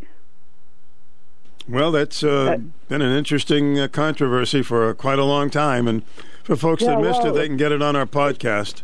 He's right. Montoya's right when he said that it's not going to change anything. What it is going to change is the people can show that they stand up for the volunteer firemen. Mm-hmm. That's exactly what this is going to show. And that Joe DeLucia is not a one-man team who thinks he can do backdoor deals with the city manager and the paid fire chief and not get the volunteer fire people involved. That's the bottom line in the whole thing. All right, Larry. Thanks for calling. Okay, bye. See you later. And on we go. Stu Breyer Show. It's the Anything Goes portion. So if you want to juggle on the program, that's okay, too. How do these jugglers do it? See these jugglers with fire sticks? My God. How do you practice that? You're on the air. Welcome. Hi, Stu. Hi. Why are you KC? Excuse me? You're Stu. Okay. Mm. The thing I wanted to say was I'm surprised you didn't play Fire by the Ohio Players. Well, shucks, I didn't think of it. Okay, so the other thing I wanted to say, listening to the show on both sides and whatnot, thinking as a whole, outside the box, I'm thinking Norwich Council has been dysfunctional for many years. So it doesn't matter what department is coming up with disagreements, and then you got the residents involved and whatnot. They have been dysfunctional for years.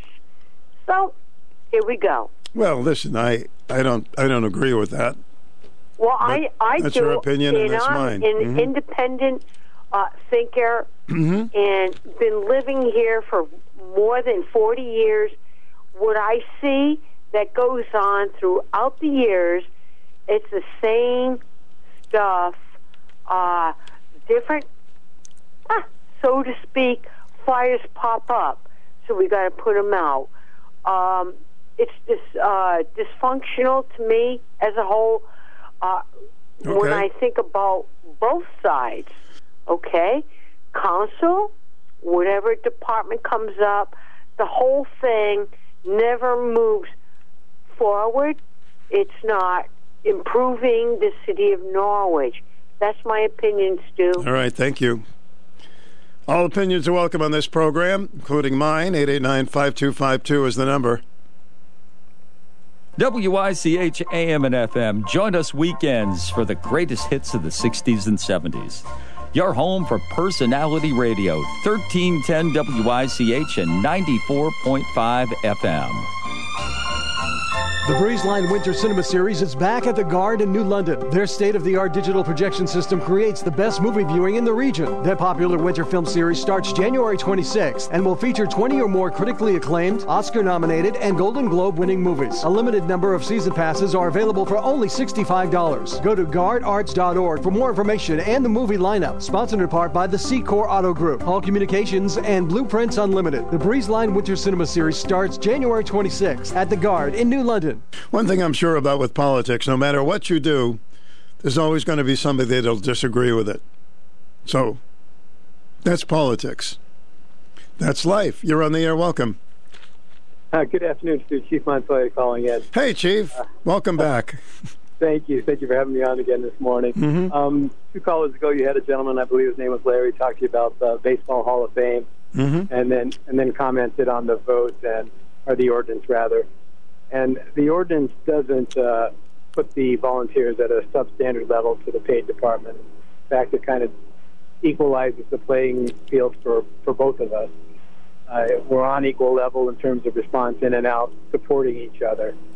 That's what the ordinance does. It doesn't make them less, or us less. It just, in his baseball parlance, equalizes the playing field and allows us to support each other in a productive mm-hmm. way. So. Well, I never met anybody that didn't appreciate the volunteers. I know that much. Yeah, no, and we're the same.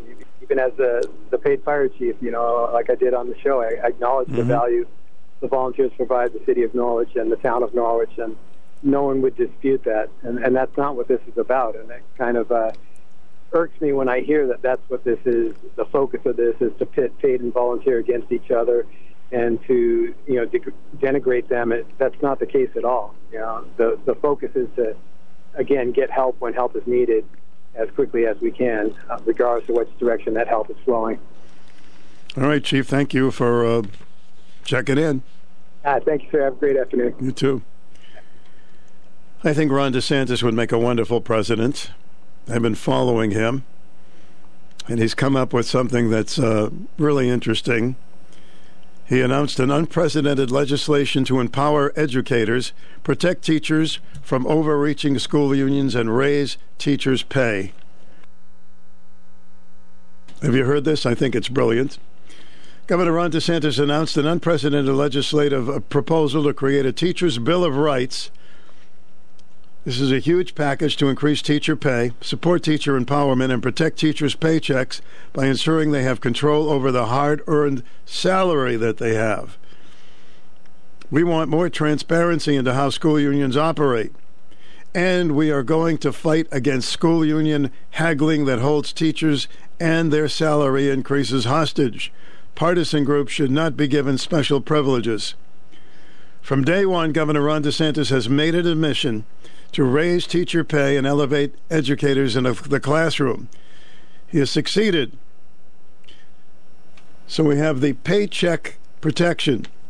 The governor's proposal will create more accountability and transparency for public sector unions, including K-12 teacher unions and higher education unions.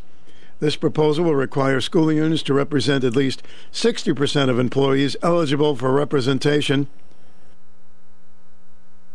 which is an increase over the current 50% threshold, and allows state investigations into unions suspected of fraud, waste, and abuse.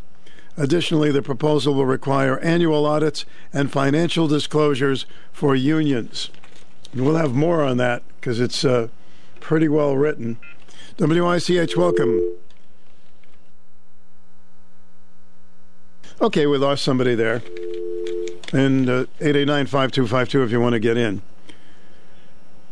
To further ensure that school boards are acting in the best interest of Florida's teachers and students, this proposal reduces term limits for school board members from 12 years to 8, seeks to make school board elections a partisan election. A joint resolution for the 2023 legislative session has already been filed by Senator Gruters and Representative Roach to begin this process. Just a little bit more on that, and I'll tell you more after some calls. But other paycheck protections that would be enacted under the proposal include prohibit any union representing public employees from having its dues and assessments deducted by the public employee's employer, require employees to submit a form acknowledging that Florida is a right-to-work state and union participation is optional, require school unions to annually notify members of the cost of membership. Well, how can you not like DeSantis? Well, I guess people can. Hi, you're on the air. Okay, let's go over here. WICH, good afternoon. Hi, Stu. What's up? Oh, your gentleman friend from Maine? Yes. Okay. It's like, all right, well, I wonder if he's a friend of Malloy's, ex-Governor Malloy, because Malloy runs all the colleges up there. Susan, all he did was disagree with you. It's no big deal. No. I am saying who I think he is, why he's keeping track of Connecticut. Well, I think he's an affiliate of Malloy. He has a house in Connecticut, for one thing. Well, I don't know about that. But anyway, what I was going to say, he doesn't believe the Bible, okay? Mm-hmm. All right, here we go. Our calendar is A.D. and B.C. A.D. is after the death of Christ. B.C. is before Christ. That's our calendar. In the year 1900 A.D. Now, we got Easter. Jesus was real. They have his tomb, and they have everything over there. People pilgrimage over there to Israel. And we were taught to respect the, Israel people because Jesus was Jewish. So it's like... Yeah, but there's a whole bunch of stuff. Susan, but he has a right not to believe that, doesn't he? Oh, sure he does. But okay. Don't go trying... our New England states, the 13 colonies... Well, our New England states were all settled, and you could not have a town without a church, and the churches were all on the Bible, the one the Pilgrims brought over with them. First thing the Gutenberg printing press did was make the Gutenberg Bible. And the first thing Congress did when it was started after the Revolution, the first act of Congress, when George Washington, everyone was around, they printed the Bible. So it's like, for someone... College people don't believe in the Bible anyway. Are you kidding me? College people are liberals. So but they don't believe in the Bible, so what? It's not believing in the Bible. It is the Bible in our history. There's a lot of things in our history that didn't turn out to be true. I'm not saying the Bible is that way, but come on, you know that. We have had wars. The Crusades were over that when, they went from Europe to save Jerusalem from the Ottoman. It's like our whole world is good, evil, religious versus non-religious. So I guess I'm religious. I guess he's not religious. I respect anybody who has a belief, no matter it's this or that, as long as they don't hurt anybody. Well, that's good. That's good. Except that archaeology proves out the Bible. There's Biblical Archaeology magazine, digs going on all over Israel. Well, and I see it with my own eyes. Good. I mean, that's good. I'm not saying you're wrong. It's just I don't. If somebody doesn't believe that, I don't care. Wrong, Easter will go away, and Christmas will go away. If I'm wrong. Okay. Because that's what it's built on, Jesus' death. I don't want either one to go away. And birth. So. Okay. Well, thanks, Susie. Yeah, I just had to say that. I'm glad. Thanks. Yep. Hello, WICH, you're on the air. Baba Stu, yabba dabba dabba doo. Hey, Boston Benny, what's on your mind? Oh, something you said, but before I respond to what you said. This country we live in has always had a lot going on. And I just think now that a lot that's going on, we're going to need somebody to be elected. You talked about who you thought might be a good candidate for president. Or, I like him, yes. President. Mm-hmm. I would have to think, personally, we should look at someone that could bring this country together. Right. I hope that whoever it is brings them together. Yeah, well, see, but that's easier said than done. Of course, you got a lot of campaign promises, but you have to see what happens. We're going to need a new way of somebody's going to have to maybe do something differently in campaigning for. Yeah, they could be honest and caring and tough at the same time. Mm-hmm. Country's like pulling apart. Yeah, no, we need serious. We need better people in Washington. There's no doubt about it. Wreck it. And we don't need all this underhanded stuff going on that we've been witnessing in the news every day. So I'm going to put my honesty. Hmm? I'm going to put my word in for it's not any woman, but a woman who could probably help bring the country together. And who there's some women out there that wouldn't be able to do it. You know, that are politicians. Was there anyone in particular that you would choose? Not right now. Okay. It's a blank. Okay. Well, there are women who are very capable. And there might be someone in Congress that I've overlooked. Mm-hmm. But I have to think about it, even though I brought the subject. It's okay, Ben. No problem. About it myself. No problem. Thank you. All right. Have a good day. You too. Hello. Welcome to the program. Hey, good afternoon, Stu. Hey, you are coming in a little low. I don't know if your volume is turned up on your end, but you do sound a little low. I got my stereo on, too. I'm going to shut it down. I don't understand. I mean, Stu? Excuse me? Can you hear me okay? I hear you fine, yes. Okay, I can hear you now. All right, listen, a few things. First of all, that chief for our fire company, you're not a chief overnight. He went up through the ranks. He's still active chief. 31 years.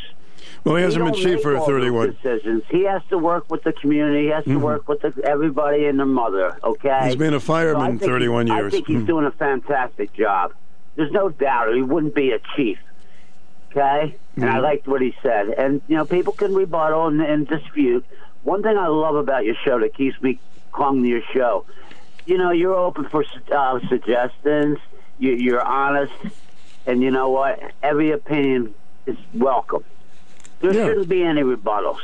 I knew there was one going to come up from that guy, Maine, and I knew we can have rebuttals. 6 of our states in New England. That's it, 6, and I can name them. All 6 weren't part of the original 13 colonies. First of all, so that was wrong. Okay, I guess I'm disputing that. But you know what? I love tuna fish sandwiches, by the way. I'm glad you threw that in. I had a roast beef sandwich today. Mm-hmm. But, you know, and DeSantis, I agree with you. I listened to him the other night, and I think he's a great candidate. And he stands up against that woke garbage. Huh? He stands up against that woke garbage, once again, in my opinion.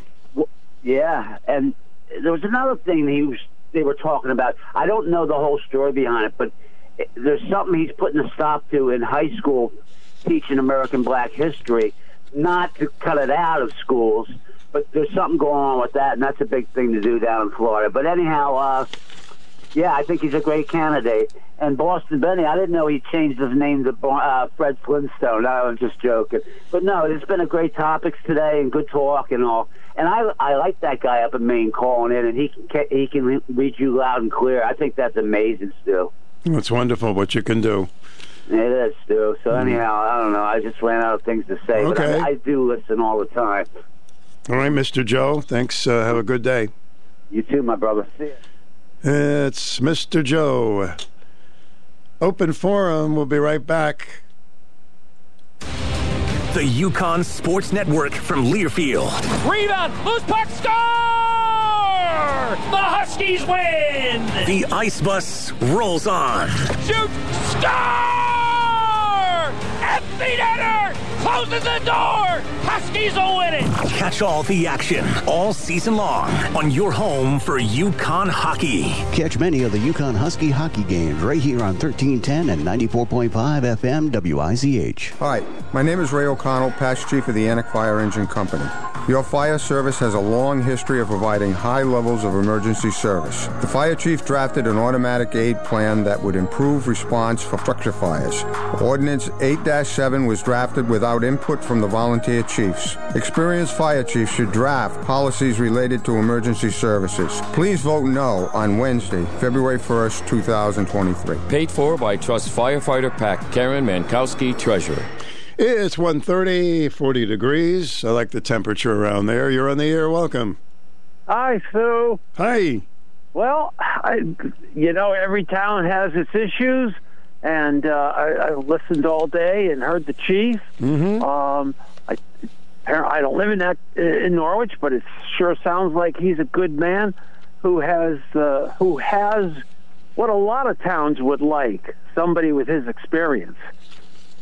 So thumbs up to the chief, mm-hmm. and anybody who's a volunteer or a paid fireman, in my eyes, is the salt of the earth. Oh, my goodness. I guess they are. I don't know anybody that doesn't feel that way. They do things that a lot of other people can't do, mm-hmm. and you just have to tip your hat to those types of people. They're fantastic. They're on call. They could be at the prom and they got to go. They're on call. So exactly. There's a bunch of great people and great firemen in this country, and sounds like Norwich has many itself. Mm-hmm.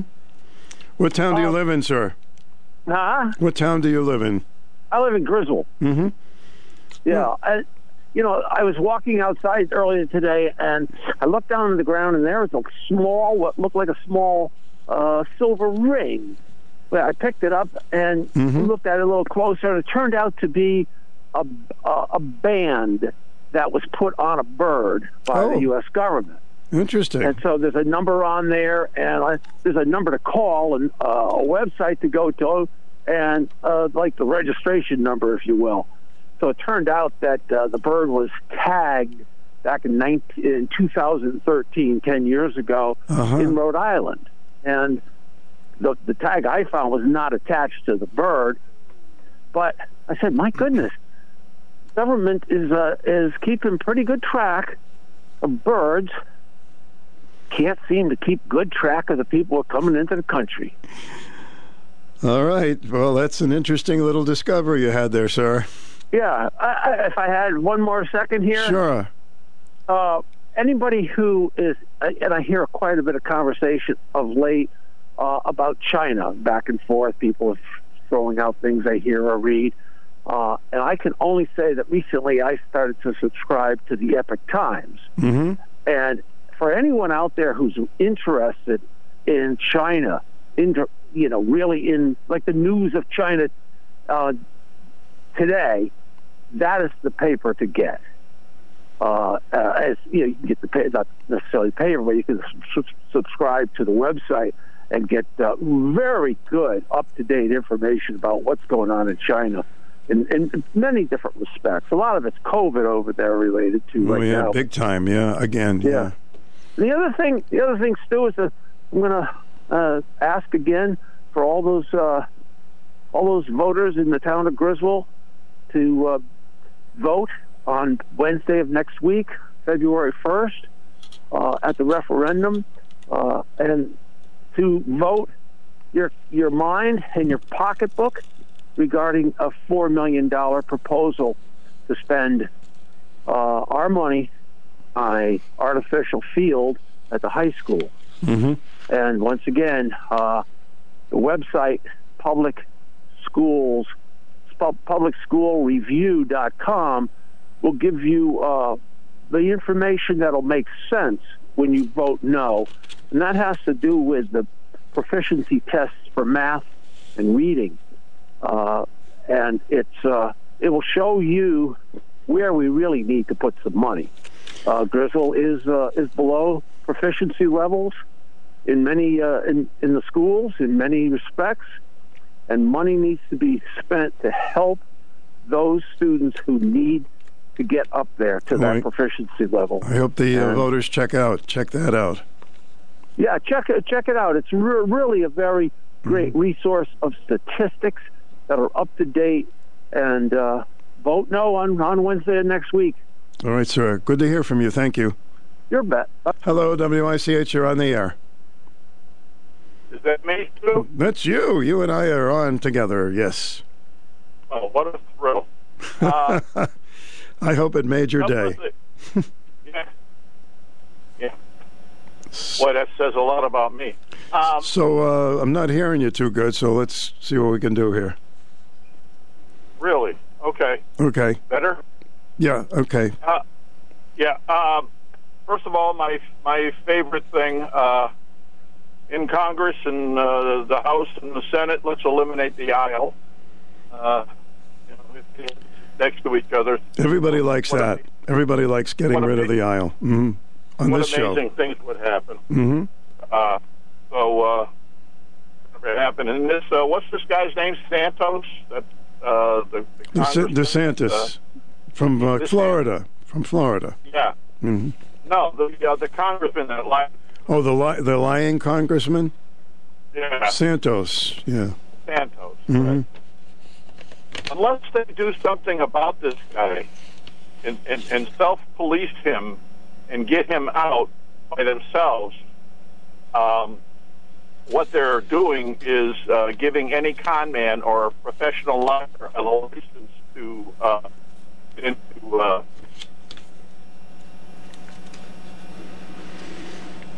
Well, listen, lying is not new when it comes to politics, but this guy is really over the top. Right. No, I mean, obviously lying's not new, but they just got another word for it. Mm-hmm. But if they don't do something, any con man that is as good as he is at conning is going to be running this country. And, half of them are, but mm-hmm. as blatant as this guy. If they're afraid of losing a seat, well, I'd rather lose a seat than lose the country. But they don't see it that way. Well, they're going to have to keep a good eye on him. I'm sure they will. They better. I mean, they gave this guy a committee and they're treating him like nothing's wrong. It's absolutely disgusting. Absolutely. Well, they should probably give him a good psychiatrist for starters. Maybe that would help. Yeah, well, he's on his way. I just wanted to mention, unfortunately, I missed the fireman, mm-hmm. the fire chief.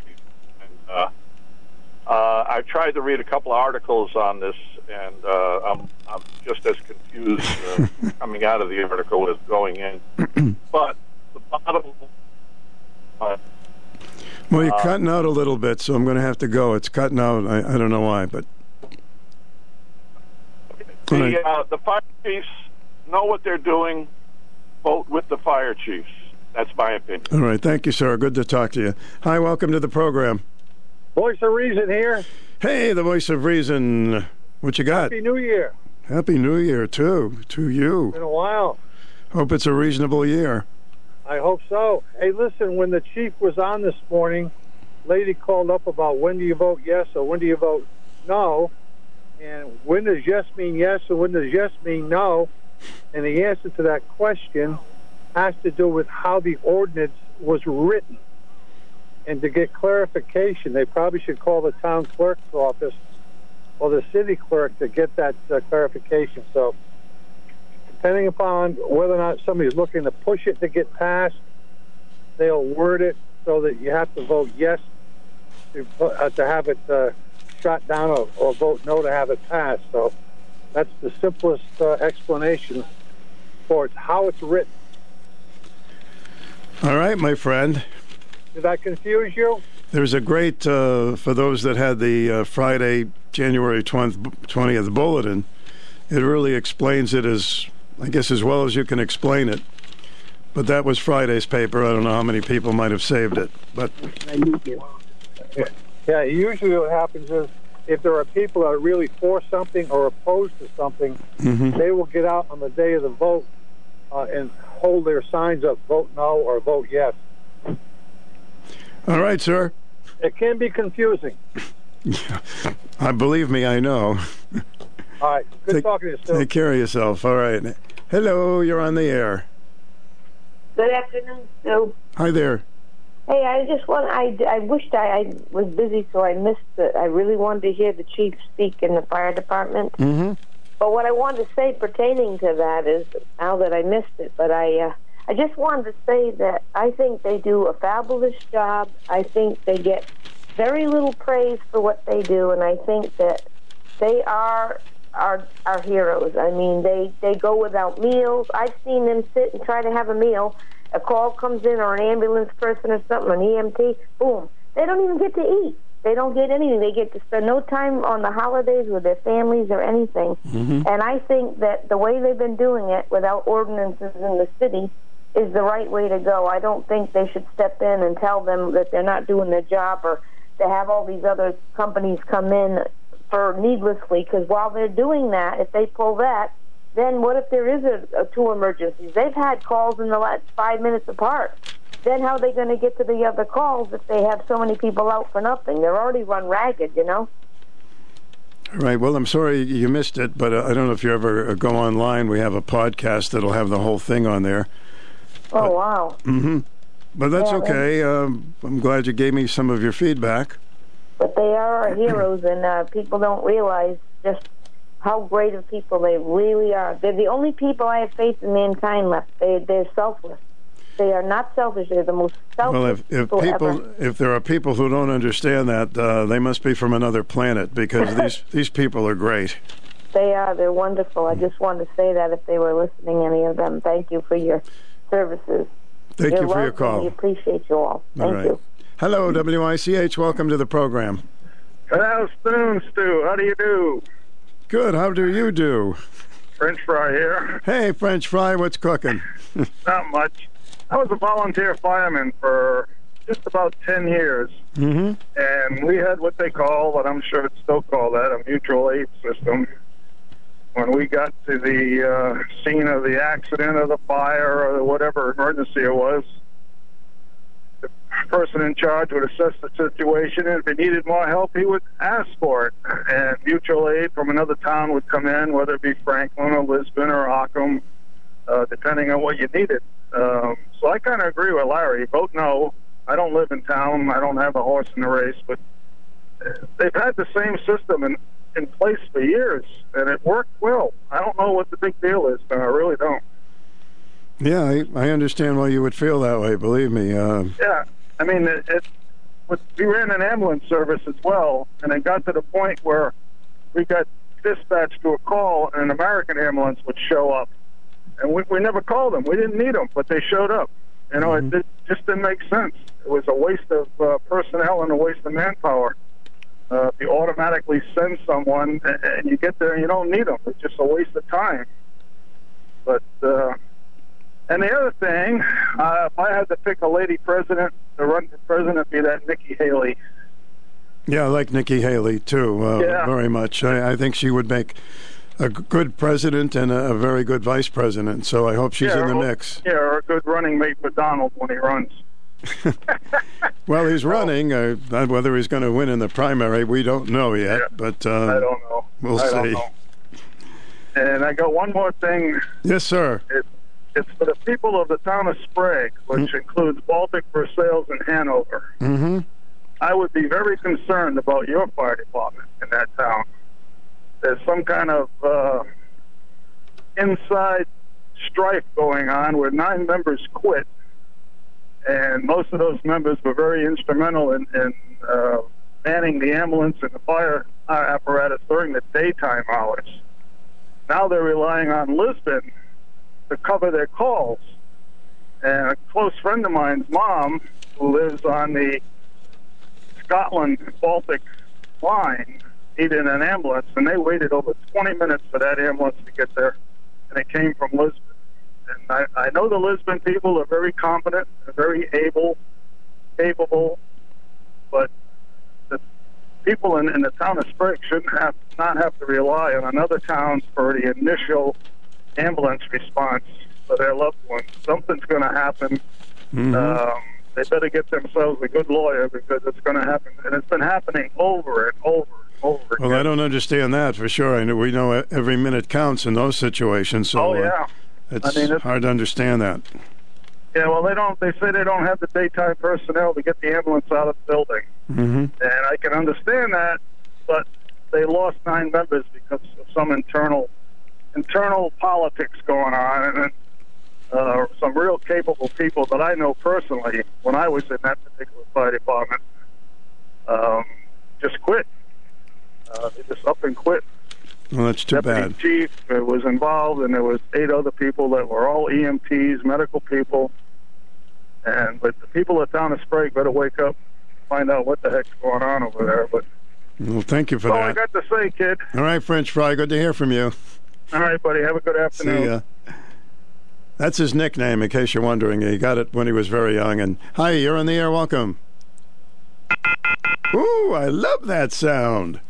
Beep, beep, beep, beep, beep. Give me a chance to do the little weather break here. You're listening to Personality Radio, WICH weather. Snow this afternoon, a coating for most of us, but up to 3 inches in Windham County, where there's a winter weather advisory. A high today of a breezy 40. The snow will change to a wintry mix tonight and then eventually rain, low 36. Lingering rain showers will end very early tomorrow morning. It'll be partly sunny and windy tomorrow with a high of 47. Mostly sunny Friday up to 39. That's your Channel 3 early warning forecast. It's 39 degrees. Welcome to the program. Hi, how are you? Hi, what's up? What's up? I know before I said, I was talking about the gun proposals. And in today's New London, or yesterday's New London Day, I think it's yesterday. No, it's today's. Mm-hmm. State Representative Greg Howard from Stonington talked about the rate at which gun-related offenses are either dismissed or not prosecuted as astonishing. There's an example he listed that in statistics compiled by the Office of Legislative Research, shows that 90 people statewide were charged with the illegal transfer or purchase of a pistol or revolver in 2021. Mm-hmm. More than 93% of those cases were dismissed or nullied or not prosecuted. Gee, we're pretty stupid, aren't we? Yeah. So, why are we passing gun laws if they're not prosecuted? Mm-hmm. You can have all of the gun laws in the world, and if they don't prosecute them, or, dismiss them, it doesn't matter. Well, maybe we need to put money into new jails or something. Oh, they're going to close the prison. Mm-hmm. That's the other thing. By the way, Biden, the White House brief said they're going to be sending 31 tanks to Ukraine. Yes. Mm-hmm. So, anyway, have a great day. You too. Have a wonderful day. Have a beautiful day in the neighborhood. Will you be my neighbor? Mm-hmm. But please, not too much noise. 40 degrees. Do you know your neighbor's name? Maybe introduce yourself. Boy, there's so many things to talk about. I even have some information on what's favorite colors from some states. Some states have favorite colors. I will tell you something very important, and that is giving the lion's share of life and join the Pride Give Blood. A blood drive in Lisbon Senior Center is coming up Wednesday, February the 1st, 10 a.m. to 3 p.m. The community room is 11 Newent Road in Lisbon. God bless the people who donate blood, and you have a chance to be involved in a Lisbon blood drive, community room, 11 Newent Road in Lisbon, Wednesday, February 1st, 10 a.m. to 3 p.m., sponsored by the Lisbon Continental Lions Club. Call 1-800-RED-CROSS, 1-800-733-2767. To get that number, if you missed it, you can always call me back. It's 1-800-733-2767. Or visit redcrossblood.org and enter. Schedule an appointment. So keep in mind that's going to be coming up on February 1st, which falls on a Wednesday. Okay. And then Cupid will be flying and the groundhog will be shadowing. you know, the usual February stuff. And, of course, there's a few presidents celebrating their birthday. Everything happens in February, sort of. All right, Stu is with you. We have one open line for the first time this hour. If you want to get in with your point of view on any subject, you are welcome to do that. This is Nick Kaplanson of Dime Bank. Are you looking for the perfect New Year's resolution? Discover what makes community banking better at Dime with 14 locations throughout Connecticut and Westerly, Rhode Island, including our newest branch in Vernon, Connecticut. If you're suffering from the big bank blues that place profits and shareholders first, Dime is welcoming new customers who've had enough. It's your choice, your bank, your Dime. Dime Bank. Community banking lives here. Member FDIC, now open in Vernon. Simon is still 2, WICH, hello. Hey, Stu, I'm at the beach in Rhode Island. Are you really at the beach waiting for some snow, are you? Well, when I drove to the gas station, I thought, oh, my God. And, you know, I thought Rhode Island gas is cheaper than Connecticut, and they've just opened a new gas station in North Stonington, and it's $3.19. Well, that's pretty good, because a lot of the gas stations have risen there. I didn't get it there. I went to West Rhode Island, and it was $3.44. I thought, oops, I made a little mistake. Hey, the water is gray, and the sky is blue, but the sun, it looks like a snow sun. Oh, really? Oh, snow sun. I think we're going to get it. A little bit. The water is great, the sky is blue, and you're listening to Stu. And there's no big waves. It's really calm out here. Well, later on, it's supposed to get extremely windy. I hope we're wrong. Oh, I haven't been to the beach for weeks. I've missed it. So are you sitting on the beach? You in the car looking at the? What are you doing? I'm sitting in the car looking at the beach. There's little like an overlook here. Right near Mesquamicut, and I thought it's low tide. I could see the pocket stuff. We used to pick it when we were kids. You go on the beach and get this stuff off of the rock. I think I know where you are. People usually park their car and check out the water there. Is that where you are? You're right. Is there anybody else there but you? No, I'm alone in the car, but there's 6 other cars. Oh, 6 other cars. Yeah, I meant that. Yeah. Everybody wanted to check it, and I saw a lot of birds when I went by a little pond, and they're black with a big white patch. I don't know if they're mergansers or what. But I thought it's nice to talk about something except politics. Yes. Sometimes politics is for the birds. Right. Right. It is for the birds. You're right. Wish it would fly the coop. Well, it's nice to hear from you down at the beach. Yeah. Yeah. I'll say hi to the gulls for you. I remember you used to bring stuffed grape leaves. You were talking about tuna fish sandwich. And somebody took your lunch out of the refrigerator. Oh, yeah, somebody got indigestion. Somebody clipped my lunch out of there. I guess it looked so good that they might have thought it was their own lunch, or they're just kleptomaniac lunch people. Yeah. Well, anyway, you have a great afternoon, and enjoy getting home before the snow. All right, dear. Take care of yourself. Okay, you too. Have a good night. Thank you. Hey, here's an interesting story. They just keep on coming. 8-year-old gives up $61 million to become a nun. Fortune magazine says an 8-year-old diamond heir from India has waived her fortune and inheritance in order to become a child nun. Did they have child nuns? I didn't know that. Senghvi's family owns a diamond manufacturing company that is worth $61 million. Devanshi shaved her head, gave away all of her clothing, and is now living in a monastery. A family friend tells BBC that she can no longer stay at home. Her parents are no longer her parents. She is a nun. A Jain nun's life is really austere. She will now have to walk everywhere. She can never take any kind of transport. She'll sleep on a white sheet on the floor and cannot eat after sundown. And it's an 8-year-old. My goodness. Well, to each his own. What else do we have that's a little unusual today? They say sniffing rose oil at work reduces stress. The Daily Mail says a new study by Iranian scientists reveals that sniffing rose oil at work reduces stress and improves mental well-being. Researchers from the University of Medical Sciences had nurses sniff rose oil and sesame oil. The nurses were then asked to rate their stress levels. The nurses that sniffed rose oil were less stressed. Maybe you should check with your doctor first. I don't know, just sniffing rose oil. I guess it smells pretty nice, huh? Let's see what else before we wrap things up today. Are you a good rapper? The newspaper Oreo is launching a new cookie. There's some good news. I mean, don't lose the old cookies because we love the Oreos, but they have now gotten into a new cookie.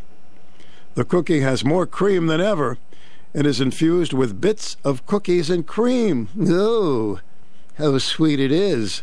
It will hit the stores on January 30th. We'll all be waiting in line for that. Oh, yes, the old cookie will still be around. And here's a sad story about a dog. The Daily Mail says a 32-year-old Wichita, Kansas man was recently killed by his dog during a hunting trip. The man was found deceased. The front seat of his car just north of the Oklahoma border, the police released a statement saying a canine belonging to the owner of the pickup stepped on the rifle, causing the weapon to discharge. Wow. Oof. Fired round struck the passenger, who died of injuries at the scene. Hey, we think our grocery prices are high. Check out this. The Daily Mail says grocery prices are skyrocketing in Hawaii because food has to be imported from the mainland. Milk costs $9.49 a gallon. Ranch dressing is $15.59 a bottle. I think I'll leave that ranch alone. Bread costs $8.49 a loaf. This is Hawaii. A container of blueberries costs $6.49. That's about the same here. A box of Cocoa Pebbles is $9. Orange juice is $7. A dozen eggs is $7.89. That's not too far from what we're doing today. And a pack of bacon costs $10.99. If you're in Hawaii, bring a little extra money for the milk. So that's a little bit of this and that. I guess we'll kind of close things up today. Thanks for all the calls. Very interesting calls. And our guest, the Norwich Fire Chief. We are planning on a guest tomorrow in the afternoon on the criminal situation in this country these days and what is causing it with young people. All I can tell you is this guest should be extraordinary. At least that's what I'm reading about. And so we hope to give you a very interesting interview that you can take part of. So that'll be tomorrow on our program, WICH AM and FM. In the meantime, I will close it out with a tune here. Something to hopefully put you in a good mood for the day. And keep in mind that it's a little deceiving with the weather right now. It could get a little, as we used to say as kids, icky. Nobody uses that word anymore, but I do. Right now it is 39 degrees, and we should get high winds a little bit later on. Here's a good sing-along to take you to 2 o'clock. You can dance every dance with the guy who gives you the eye, let him hold you tight. You can smile every smile for the man who held your hand beneath the pale moonlight. But don't forget who's taking you home and in whose arms you're gonna be. So darling, save the last dance for me. Oh, I know that the music's yes, fine like sparkling wine. I know. Go and have your yes, fun. I know. Oh, I know. Laugh and sing. Yes, I know. But while we're apart, don't give your yes, heart to anyone. Oh, I know. But yes, don't forget who's taking you home and in whose arms you're gonna be. So darling, say the last dance for me. Baby, don't you know I love you so? Can't you feel it when we touch? I will never, never let you go. I love you oh so much. And don't forget to save 10 to 2 for me tomorrow on WICH AM 1310 in Norwich, 94.5 FM, W233DB. Please, everybody, be kind.